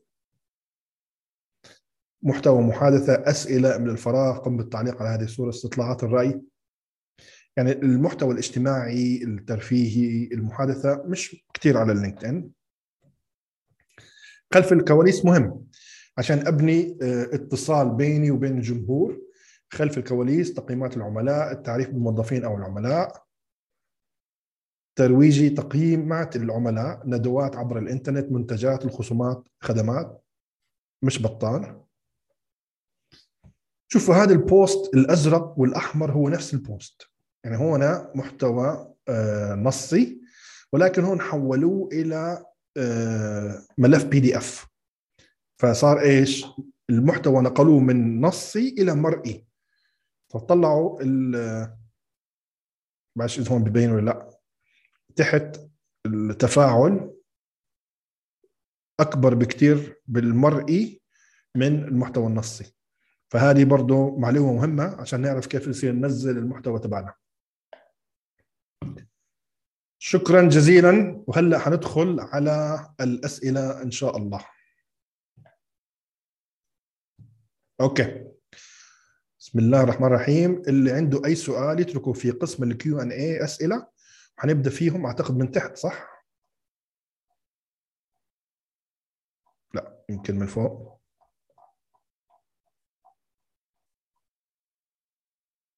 صح من فوق. طيب إجانا أول سؤال بحكي what type of post can you publish on LinkedIn حكينا عنه بآخر جزء من المحاضرة. حكينا عن أشكال المحتوى حكينا عن أنواع المحتوى. وهذا موجود وجاوبنا عليه. إذا كنت محجبة أخليه بدون صورة أو أحط أحرف أو شيء من هذا القبيل. إحنا في عندنا صديقة بالأردن منقبة حاط صور حاطة صورة النقاب. فأنا صراحة مش عارف آه، أجاوب على هذا السؤال لأنه هذا ما له دخل في آه، آه، سياسات المنصة هذا له دخل بالثقافات. فأنا الموضوع برجع لك يمكن إذا ما بدك تحط صورتك يعني شيء مثلا صورة أو تصميم لاسمك أو شيء زي هيك. ممكن ممكن. ولكن ما بقدر يعني أحكي بالموضوع صراحة. ما عندي الخلفية ان أقدر أحكي بالموضوع أكثر من هيك. حلو. ما المحتوى المفترض به نشره إذا كان حسابي شخصي؟ حكينا إنه إحنا بدنا نعرف إيش الموضوع اللي يستهوينا إيش الشغلات اللي بنحب نحكي عنها أو نبحث عنها؟ بسعدنا وعن ما عندنا مشكلة نضلنا نحكي عن الموضوع بدون ما نتعب. فمن هون بنعرف إحنا إيش المواضيع التي تستهوينا ونبدأ ننقلها على هاي المنصة. وشو السبب؟ تتذكروا حكينا إيش الأسباب؟ ليش الناس بنشر على ال... في ناس بنشر عشان ال like. في ناس بنشر عشان فلازم نعرف إيش الأسباب. ليش أنا بدي أنزل محتوى على اللينكدين آه عشان أبني سمعة رقمية أحصل على وظائف أفضل أو عشان أنا بدي أبيع شغلة أو عشان بدي لايكات. فحسب ما أعرف إيش هو الهدف. وبعدين بصير أنا أنزل نوع المحتوى. فإذا مثلا أنا عم ببحث على وظيفة أفضل مثلا أو وظيفة معينة مهم إنه مجال المحتوى اللي بدي أنزله بنفس مجال العمل اللي حاب أشتغل فيه. وهون ببين أنا ببني مصداقية إن أنا بعرف أسرد آه، وأنتج محتوى في هذا المجال. وهذا بيعطي انطباع أولي قوي بمكنني من الحصول على وظائف أو فرص وظيفية في هذا الموضوع. شكرا. كيف أكتب عبارة تعريفية؟ وأنا ما عندي خدمة معينة أقدمها علما أنه تخصصي صيدلة. نفس الشيء بدنا نسأل حالنا الأسئلة هذه وبعدين نصير يعني مثلا مثلا أحكي لكم. في عمر 42 آه، كنت شغال كان عندي شهادتي الماجستير دخلت بعمر دخلت الجامعة بعمر متأخر بس عندي شهادتي وكان داخل في آه، مجال الاستثمار. ولكن مش هذا اللي أنا كنت بدي أعمله مش هذا اللي أنا كنت حاب أعمله. ما كنت عارف بالضبط إيش التخصص اللي بدي أشتغل فيه إيش الشغف الموجود عندي إيش الموضوع اللي يستهويني. فعملت هيك رحلة البحث عن الذات وصرت أسأل حالي إيش هي نقاط القوة اللي عندي؟ إيش هي نقاط الضعف اللي عندي؟ إيش التحديات الموجودة عندي؟ إيش هي القيم اللي بتهمني؟ فعندي محاضرة ثانية عن هذا الموضوع بناء الهوية الرقمية وموجود على رواق إذا بتبحثوا عنها بناء الهوية الرقمية. ف من هذه الأسئلة والتمارين اللي صرت أعملها صرت أعرف أنا بالضبط إيش الشغلات اللي حاب أشتغل فيها شو الموضوع اللي حاب أتخصص فيه وبعدين بصير إني أنا أنزل في محتوى أبني العبارة التعريفية تبعتي عليه. فبدها بحث بالموضوع بيني وبين نفسي أول شيء. شكرا. آه، okay شكرا. وصلنا س... okay طيب. أنا صانع محتوى على اليوتيوب واحيانا بنزل روابط على اللينكد ان okay سؤال مهم. أنا صانع محتوى على اليوتيوب واحيانا بنزل روابط على لينكدين لأنه المحتوى متعلق ب... متعلق بعملي في الميديا والتصوير هل شيء مفيد؟ شوف أحكي لك شغلة. آه مفيد أكيد. آه بس لما أسوي أنا آه post وأحط رابط خارجي بال post كل المنصات الاجتماعية بتخالفنا بالانتشار الطبيعي. فبيحكوا كل منصة اجتماعيه بتحكي آه لا إحنا ما بنحبش حدا يطلع برا المنصة. فإحنا ما راح نسمح لك بالانتشار الكبير لل post تبعك. إذا في رابط يوتيوب معلش اسمح لنا راح إحنا نحجم الانتشار الطبيعي تبعك. ما راح يشوفوه ناس كثير فعشان هيك بتشوف ناس إيش بيسووا. ممكن ياخذوا الصورة من الفيديو يحطوها بال post يكتبوا ملخص على الفيديو ويحكوا رابط الفيديو موجود بالتعليقات. إيش سويت؟ أنا حولت ال post إلى post صورة ونصي مش رابط. لأنه ال post تبع الرابط سيتم تحجيمه من المنصة الاجتماعية. فهاي بدنا ندير بالنا عليها بس. شكرا. آه شو أعمل لو ما عندي إنجازات وما اشتغلت قبل بس تطوعت؟ ممتاز. هلأ شوفوا هذا السؤال بيناسب برضه طلاب الجامعة وخريجي التخرج حديثي التخرج. بدينا طيب آه بس مليح يعني بعد ساعة وربع بدينا نعك. أوكي. آه فإيش بحكي لكم؟ إنه آه حديثي التخرج مهم إنهم يركزوا على ثلاث شغلات. أول شغلة إيش المواد الجامعية اللي إحنا أبدعنا فيها؟ إحنا ممكن نذكرها بالخبرة ونحكي إنه إحنا أخذنا المواد هذه وسوينا عليها بحث وحكينا عنها. ونذكر بعض الشغلات اللي ممكن بين إحنا دخلنا بالموضوع بعمق. هاي أول شيء. ثاني شيء آه، ممكن نحكي إنه إحنا سوينا كنا كنا جزء من فريق لمشروع معين بالجامعة. وسوينا واحد اثنين ثلاث. ودوري كان واحد اثنين ثلاث. فهون ببين إنه أنا عندي روح الفريق موجودة. وثالث جزء إنه أنا كنت آه، مرتبط مع مبادرات تطوعية ودوري كان واحد اثنين ثلاث والحمد لله سوينا واحد اثنين ثلاث. وهون ببين أنا عندي قيم تطوعية. فالقيم التطوعية مهمة روح الفريق مهمة وشغف ببعض المواد برضه مهمة. هدول الثلاثة ممكن أنا إني آه، أستند عليهم إذا ما عندي أي خبرة سابقة. شكرا. إذا بسوي حساب عمل حر كالترجمة أختار أي نوع من الحسابات؟ رائع. حساب الشخصي. آه، ممكن إني أصير أنزل أنا عندي حساب شخصي. فمثلا أنا نفس الشيء. أنا مثلا بقدم خدمة بس نادر ما أحكي عن الخدمة هذه. أنا دائما الناس بفوني من المحتوى اللي أنا بنتجه. فأنا بنتج محتوى قيم. فأنت نفس الشيء كمترجمة مثلا عندك خدمة ترجمة. هاي الخدمة بتقدميها اللي أفضل من إني أروج للخدمة تبعتي إني أنا أنزل محتوى تعليمي فأنا بصير أنزل محتوى قيم عالي القيمة مجاني أحكي للناس عن أساليب الترجمة، أنواع الترجمة، إيش الفرق بين هاي وهاي، إيش أحدث شغلات صارت بالترجمة، آه، أترجم مثلا شعر، شغلات حلوة، فلما أنا أحبب الناس في موضوع العمل وأنتج محتوى تعليمي لهم أنا بنيت هون مصداقية عالية جدا وقيادة فكر. بالمناسبة 10% بحكي إن أنا بقدم هاي الخدمة أو موجودة عندي في حسابي. فبصير يجيني البزنس والفرص العمل للخدمه اللي بقدمها بسبب المصداقية اللي أنا بنيتها بيني وبين الجمهور. شكرا. شو راح أستفيد من التواصل مع الأشخاص المزهريات؟ آه مثلا المزهريات اذا هو آه، مدير تنفيذي بالشركة اللي أنا حابب أشتغل فيها بس هو مزهرية. ما عنده وقت إنه يكون متواجد على لينكد ان فانا بستخدم حسابه اللينكد ان لاغراض البحث. أشوف مين اصدقاء مشتركين إيش في إيميلات آه، إيش في موبايل إيش في حسابات اجتماعية أخرى.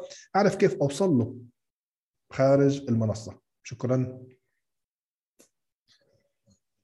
سبب تواجدي غير موجود ضمن الخيارات الحصول على فرص وظيفية أفضل. ممتاز. فأمال أنا إيش بسوي؟ آه، تواجدي فقط لحاله غير كافي. لازم يكون تواجد ولازم يكون إنتاج محتوى ولازم يكون تواصل مع آه، آه، صناع قرار مع مدراء التوظيف. فأنا بتواجد بتأكد ان حسابي كامل متكامل 100% وإن الجودة تبعته نسبة علامة الجودة عالية. واحد. اثنين.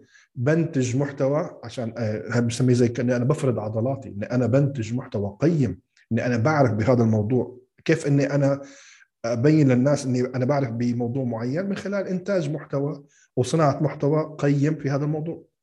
وحكينا إما عندي خبرة أو بعرف ناس أو بعرف أعمل بحث واحد من ثلاثة.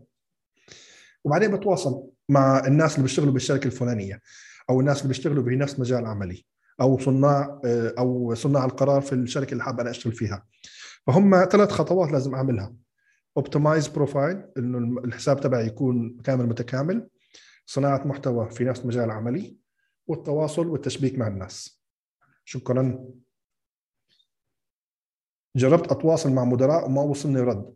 صح لأنه يمكن إحنا طريقة التواصل معهم ما كانت صحيحة. حكينا نبعث رسالة غلط ليش؟ لأنه أنا ما هيأت ما أسست. لازم حسابي يكون متكامل. لازم يكون في عندي إنتاج محتوى. لازم أشتغل على الانطباع الأول الرقمي الاسم الهيدلاين الصورة الخلفية. وبعدين لازم أدرس حسابهم وأعرف كيف أدخل لهم. إيش الشغلات اللي هم بيحكوا فيها دائما؟ أتواصل وأتفاعل مع المحتوى تبعهم أول. الرسالة اللي أنا تواصلت معهم كان فيها رسالة ولا لا؟ فاذا اتبعنا الخطوات صح إن شاء الله راح يكون في رد من طرفهم. هدفي من استخدام الإنترنت من لينكد ان استقطاب عملاء فقط يعتبر هدف صحيح؟ نعم. lead generation 100% وهذه طريقة آه، مهمة جدا. وبنصح إذا بدك استقطاب عملاء استخدم آه، أداة آه، غالية شوية بس حتساعدك كثير اللي هي ال Sales Navigator على اللينكد ان فبصير تعطيني مجال للبحث وعمل قوائم لمسميات معينة في قطاعات أو مدن أو شركات معينة. وبصير أرصد صار عندي حائط زمني جديد للناس القوائم. وبشوف إيش المحتوى تبعهم وبصير أبني نفس الاستراتيجية اللي أنا فرجيتك إياها. فهي لازم التواجد صحيح الإنتاج المحتوى الصحيح التشبيك معهم ورصد حساباتهم والتفاعل معها. آه، فإذا إذا اشتركت في الأداة رح تسهل عليك العملية بشكل أفضل. حلو. إيش يعني second second معناته إنه أنا وهذا الشخص مش أصدقاء مش نفس الحلقة الاجتماعية على اللينكدين ولكن في بيننا أصدقاء مشتركين. شكرا.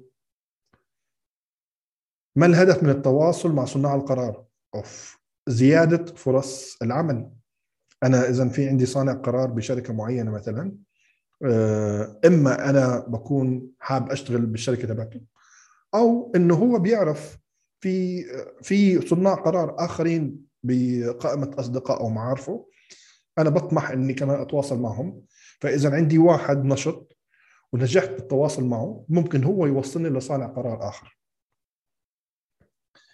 لا لا عادي. شكرا. أفهم أن الغرض من الرسالة الاستفادة من معارف الشخص المقابل سواء مبتدئ أو خبير مجال مثلا أطلب منه نصائح. شوفوا أنا ضد إنك تطلب من أي شخص أي شيء. ضد إنك تطلب منه نصائح. آه، ضد إنك تحاول تبيعه أي شيء. هلأ الغرض الأول هو قبول طلب التعارف. هذا الغرض الأول. لما صار في آه، تعارف بينك وبينه وقبل الغرض هلأ إحنا من بعدين بنراقب نرصد المحتوى تبعهم. نتفاعل مع المحتوى تبعهم. نبعث لهم توصيات من وسط للمهارات الموجودة عندهم. نبني علاقة رقمية بيننا وبينهم. إذا صار في أخذ وعطاء بيني وبين أنا قدمت لهم شغلات ممكن أطلب بس ما بقدر أطلب بدون ما أقدم. فلازم يكون في آه، صداقة رقمية بيني وبينهم وبعدين بحاول أطلب بعض النصائح. ودائما ديروا بالكم وقت الناس ثمين جدا وصعب إنه أنا مثلا أخذ منه ربع ساعة نص ساعة لأنه كل حدا مشغول. وهون بيجي الذكاء بالتواصل كيف أتواصل معهم بطريقة ذكية إني أخذ أستفيد بدون ما أتعبهم أو أغلبهم أو شغلة زي إيش هو ال thread كيف ممكن ألاقيه؟ ال thread كلمة بالإنجليزي ويتم استخدامها بالعربي. بنصح تروحوا على تويتر تبحثوا بتويتر كلمة ثريد ثاء ياء دال بالعربي. راح تشوفوا بعض الناس بيكتبوا ثريد ال thread هو عبارة عن خاصية جديدة سوتها تويتر آه، عشان تساعد الناس لأنه التويتر هو عبارة عن 280 رمز فقط. فحكوا إحنا نسمح إنه إذا عندك محتوى طويل إنه تقسمه على سلسلة تغريدات. سلسلة تغريدات هذا يسمى thread شكرا. Okay. آه، تويتر لما ادخل كل شيء باختصار. Okay لازم يكون عندنا مهارة تصميم صور. أحكي لك شغلة. في أداة رائعة اسمها Canva C A N V A هذه Canva رائعة جدا. لأنه بتساعدك بعمل تصميم بدون ما يكون عندك أي خلفية في موضوع التصميم لأن كلها قوالب وفيها استخدام مجاني عالي.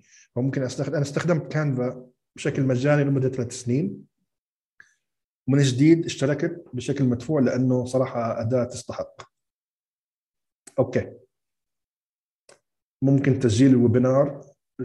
نشوف الفريق إن شاء الله بكون. هل من المهم اعتمد على كلمات متداولة ترند يعني أغيرها مع ال trend بال about نعم عبد الله الكلمات المفتاحية اللي لها دخل في مجال عملنا. إذا لقيتها بالترند آه، قريبة لمجال عملنا ممكن أستخدمها ما في مشكلة. Okay يعطيك العافية أستاذ خالد أهلا وسهلا. سؤالي هل وجودك على فيسبوك وتويتر من قبل ساعدك على تقوية حسابك على لينكد ان؟ يعني هل تعتقد أنه ضروري التواجد على المنصات الأخرى قبل اللينكد ان؟ لا لا فاطمة. هلا أنا عندي خبرة من قبل ال social media. أنا كنت مدون بعدين دخلت على ال social media واحدة ورا الثانية. وأنا متواجد باللينكد ان قبل المنصات الأخرى. أنا مسجل باللينكد ان ب 2005 بال بالتويتر 2008 بالفيسبوك 2007 ف تواجدي أنا لأني أنا داخل في هذا النشاط فأنا حبيت اللينكد ان مؤخرا آه، قبل سنتين. و... وأنا داخل في موضوع بناء الهوية الرقمية على كل المنصات الاجتماعية. ولكن اللينكد إن الآن شفت إنه العائد على الاستثمار مجدي أكثر. شفت إني تواجدي على الفيسبوك تضييع للوقت لأنه مش مجدي آه، فقط بيأثر علي آه، نفسيا آه، باخذ من وقتي كثير ولكن غير مجدي. تويتر في حدة بالخطاب شوية. فاللينكد إن شفته مناسب لي أخيرا ومو شرط يكون عندنا خلفية تقنية في هذا الموضوع. يعني أنا الشخص اللي أنا بتابعه الشخص الأمريكي دخل على اللينكدين ب 2018 هلا عنده ما شاء الله باع بقيمة مليون دولار. شكرا. كنت أتوقع الموقع فقط للسيره الذاتيه والبحث عن وظائف متابعتي لهذه الورشة الواضح أنه تطبيق اجتماعي بلمسة عملية. بالضبط. شكرا. محاضرة رائعة مميزة تسلم مستر خالد على مجهودك العظيم بالتوفيق دائما. شكرا ياسمين.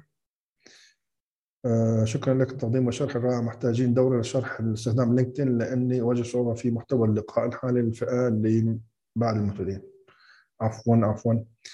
أنا تخرجت من ثلاث سنين من الجامعة بتخصص صيدله وكل هاي الفترة بشتغل بهذا المجال. Okay. كيف أستفيد من تويتر في البحث؟ عادة أشوف فقط عبارتين بس ما ألاقي أشياء متعمقة. آه لا. من البحث. هلا بالتويتر في أنا إذا بتروح على حسابي على تويتر تويتر dot com slash شو اسمه قبل يومين ثلاثة نزلت حيلة في البحث. فممكن أبحث أنا بالتويتر أحكي اني أنا بدي أبحث عن موضوع التسويق. لأيات التغريدة جابت ريتويت ألف مرة مثلا.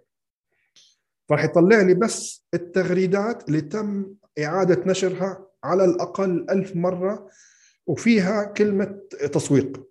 ففي حيل ممكن أستخدمها بالبحث على تويتر إني أجد التغريدات الناجحة آه على التويتر.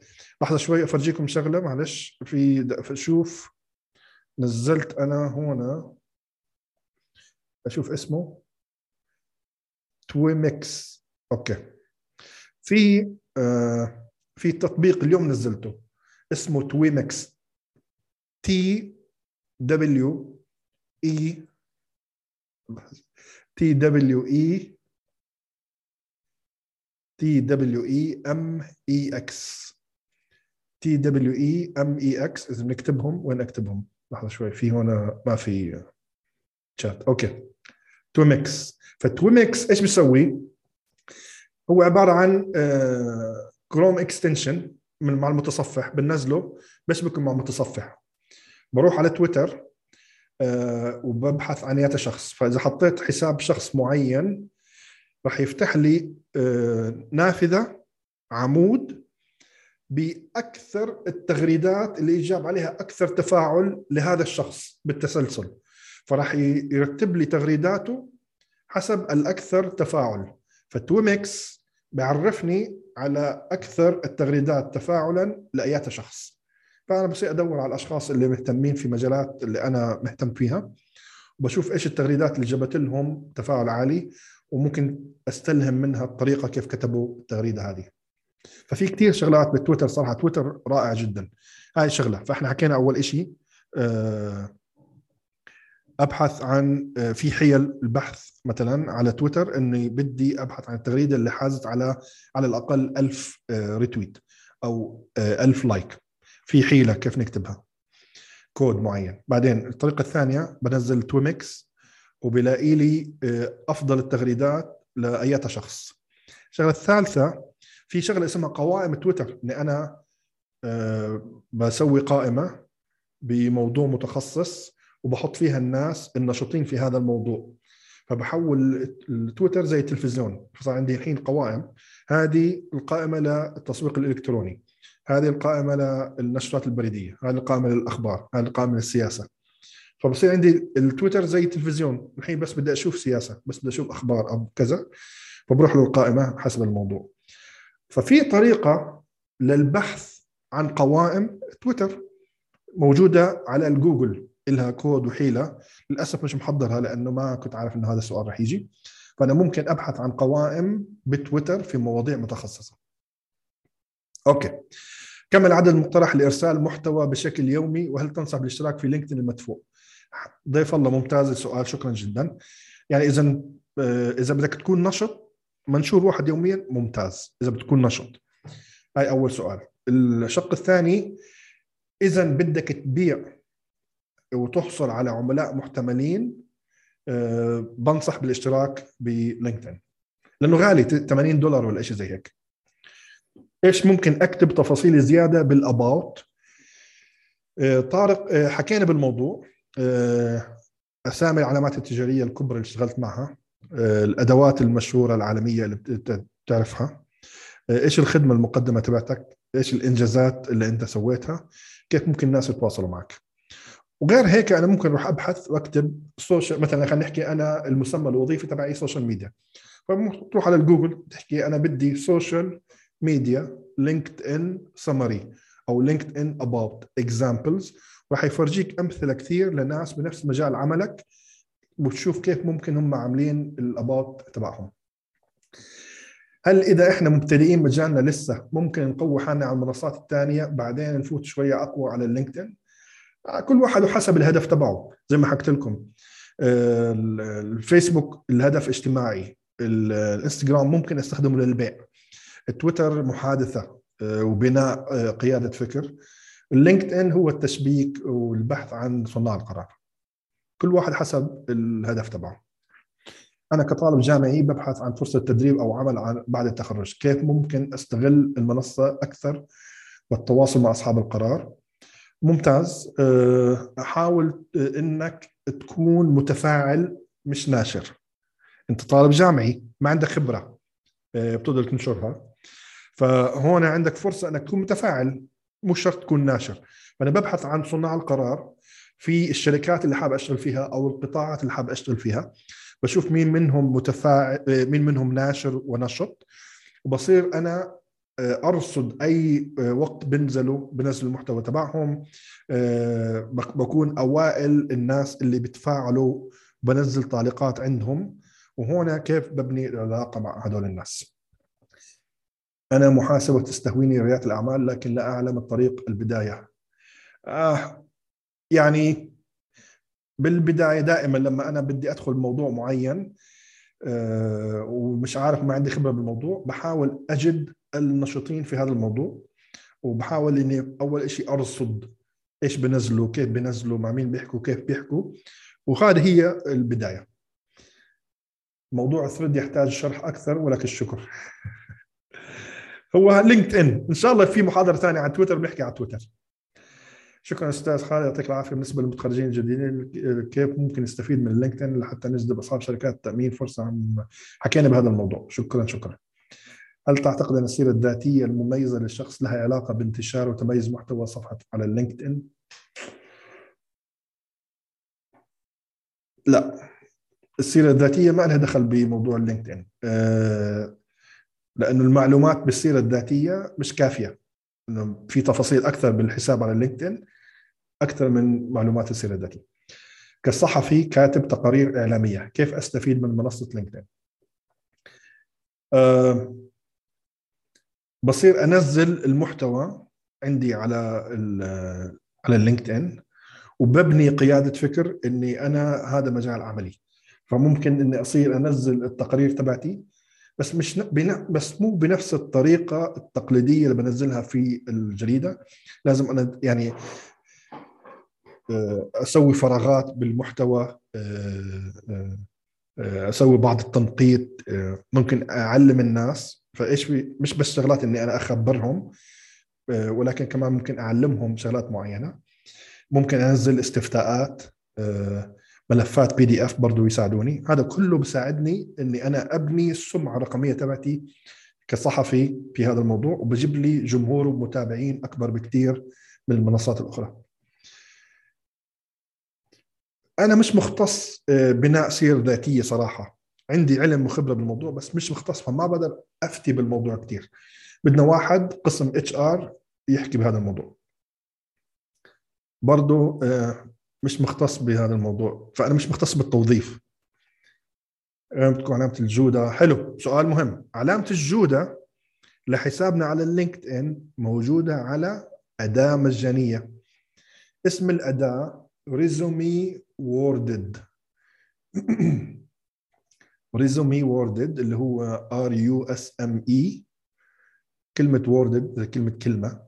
W O R D E D ف Resume Worded ممكن تقيس آه، جودة الحساب تبع لينكدين. هل تساعدني الدورات التي أحصل عليها في لينكدين؟ نعم. دورات اللينكدين قيمة جدا صراحة بنصح فيها. كل فترة بنزلوها مجاني.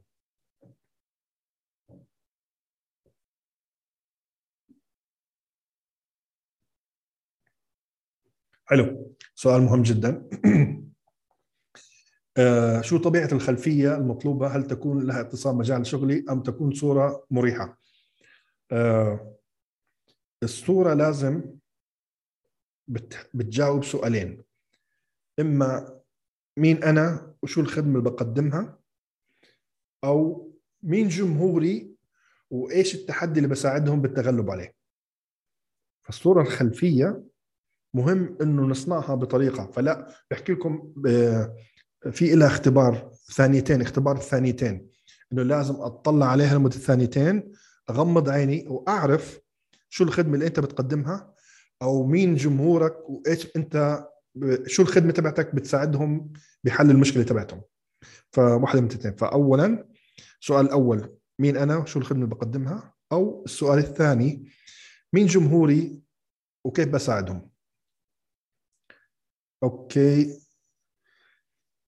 هل السعي بالتعلم وتطوير خبرتي بمجالي أفضل أم التفاعل وبناء العلاقات باللينكد ان لتأمين فرص عمل أفضل؟ اثنين مع بعض. أنا لازم اثنين مع بعض إن أنا دائما أطور بحالي وال network شبكة العلاقات بتساعدني بفتح فرص أكبر. أجد إعلانات كثيرة مكتوب عليها إنها مناسب لل profile تبعي لكن لم أقرأ المتطلبات الأساسية بلاقيها غير مناسبة لي مثل مش متأكد إيش السؤال صراحة. آه طيب. كالندلي صح. كالندلي 100% ممكن تذكر الأداة تربط الحدث بال هو كالندلي هاي هي الأداة. يس تنظيم النشر. اسم الأداة طرحت لتنظيم النشر. ما في أداة لتنظيم النشر. آه كنا نحكي عن الاكسل بس إذا بدكم جدولة النشر في في أداة بفر ممكن نجدول عليها. في أداة اليوم بس مش رح أتذكر اسمها. بابلر. شيء زي لحظة شوي خليكم معلش بعتذر.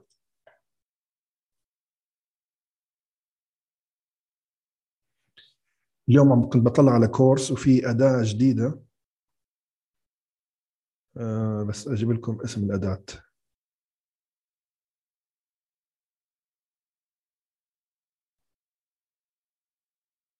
yes Publer. P U B L E R P U B L E R هاي الأداة ليش كان ينصح فيها المدرب؟ لأنه بتجدول مش بس ال post وبتسوي تعليق وبتسوي pin للتعليق. فهي بتسوي تثبيت لأول تعليق. فهي بتنزل لك post وتعليق وتثبيت للتعليق. أفضل أسوي لي إيميل خاص لبرنامج لينكدين؟ لا نفس الإيميل الشخصي تبعك. إيش الفرق بين المتابعة والتواصل؟ أه عدد الحلقة الاجتماعية على عدد الأصدقاء على لينكد ان الحد الأقصى 30000 ولكن عدد المتابعين على لينكدين ما في له. هلأ فيسبوك ولينكد ان أول ما فتحوا المنصات هم أقدم المنصات. كانوا عبارة عن حلقات تعارف مشتركة على الفيسبوك وعلى لينكدين. نفس النظام اثنين. إنه إحنا عندنا أصدقاء وهاي هي حلقة الأصدقاء وفي حلقات مشتركة بيننا وبين الناس. ولكن لما طلع تويتر وإنستغرام حكوا إحنا ما عندناش أصدقاء. إحنا عندنا فقط متابعين. ناس بنتابعهم وناس بتابعونا. ففيش حلقات كل شيء مفتوح على العام. بعدين تبنوها الفيسبوك واللينكدين إنه كمان نحط متابعة. فالمتابعة إنه أنا مش شرط أزعجك خلص. ما في ما في شرط إنك أنت تعمل لي قبول لطلب الصداقة. أنا حتابعك. فالمتابعة هلأ صارت إنه بصير يوصلني جزء من المحتوى هذا الشخص. أحكي لكم شغلة مهمة جدا. في أنا ممكن أعلم الخوارزمية أضحك على الخوارزمية إن أحكي لهم جيبوا لي محتوى هذا الشخص بشكل أكثر. إذا أنا رحت زرت آه لما أشوف أنا محتوى لشخص بدي إياه يبين عندي أكثر لازم أصير بال بالماوس أمرر الماوس على المحتوى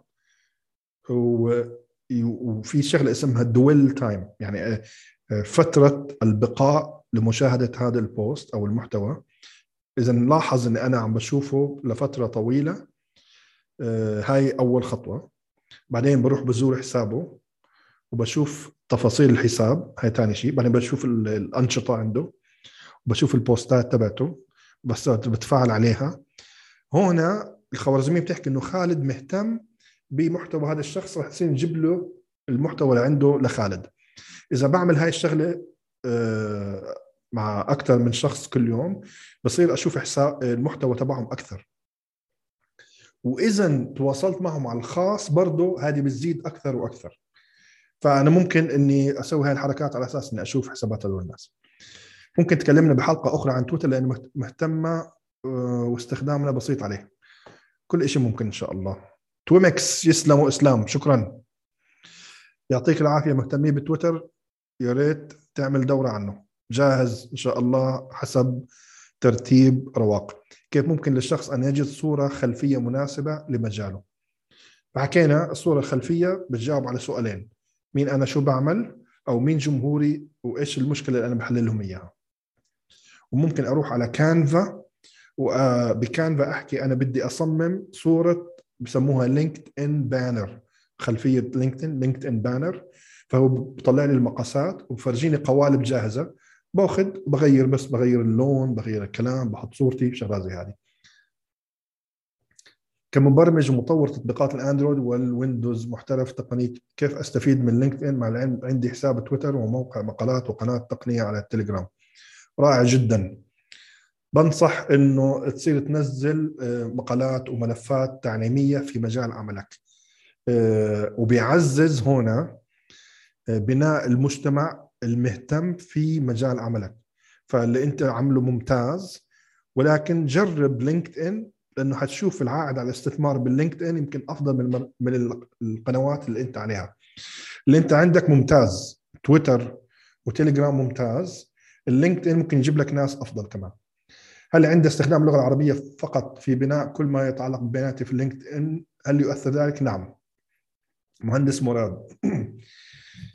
ال LinkedIn اللغة الإنجليزية هو اللغة الانجليزيه ولكن يسمح لك إنه يكون عندك حسابك بلغة أخرى ثانية. فأنا عامله باللغة الإنجليزية هو هي هذا الأصلي. وعامل لغة ثانية اللي هي اللغة العربية. ولكن مش لغة عربية فقط. فأنا يفضل إنه يكون حسابك باللغة الإنجليزية واللغة العربية. آه، التفاعل لازم يكون بمجال تخصصنا فقط ولا عام. ما هو الأفضل لأن في جوانب مشتركة بتكون بعيدة عن تخصص أصحاب القرار لأي تفاعل آه ما في مشكلة. فلما أنا بدي أروح أتفاعل مع آه، صانع قرار الموضوع اللي بحكي فيه يمكن ما يكون له دخل في مجال عملي. فهون بدي أصير أبحث وأدور وكيف إني أتفاعل معه بطريقة مثمرة إنه يتذكرني فيها. فإني أضيف شغلة مش بس كلمة كلمتين. اي اجري ولا أنا موافق ولا شكرا لكم ولا لأ. بدنا ندخل بتفاعل يكون طويل شوية. وآخر سؤال محتوى ال live على LinkedIn هل هو جيد؟ نعم محتوى ال live على LinkedIn هو رائع جدا. آه، الخاصية هذه مش متاحة إلا إذا طلبتها ويتم الموافقة عليها. حسب معايير مش مذكورة ولكن أنا طلبتها أول مرة ما وافقوا.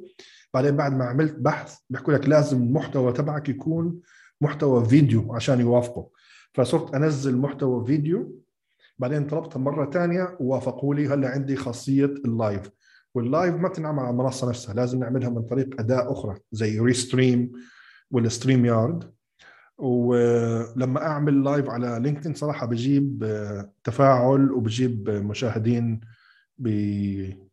بعدد كبير وهيك بنكون خلصنا ال 58 سؤال. شكرا لكم ويعطيكم العافية وشكرا لمنصة رواق لهذه الفرصة الرائعة. وإن شاء الله تكونوا استفدتوا وبرحب فيكم كلكم تزوروا حسابي وتعملوا متابعة. واللي عنده أي سؤال ممكن يبعث لي على حسابي الخاص على اللينكدين شو أستاذ رائد؟ يعطيك العافية أستاذ خالد. آه، ما قصرت صراحة. مادة ثرية جدا. أنا استفدت وقاعد أدون معكم ومندمج في اللقاء. يعطيك الف عافية. شاكر لك مقدر. شكرا لكم جمهورنا الأعزاء. وإن شاء الله المحاضرة آه، مسجلة بيصير آه، تنسيق مع الأستاذ خالد. ممكن أطرحها بطريقة أو بأخرى. لاحقا. تصبحون على خير ويعطيكم ألف عافية. شكرا. السلام عليكم. مع السلامة.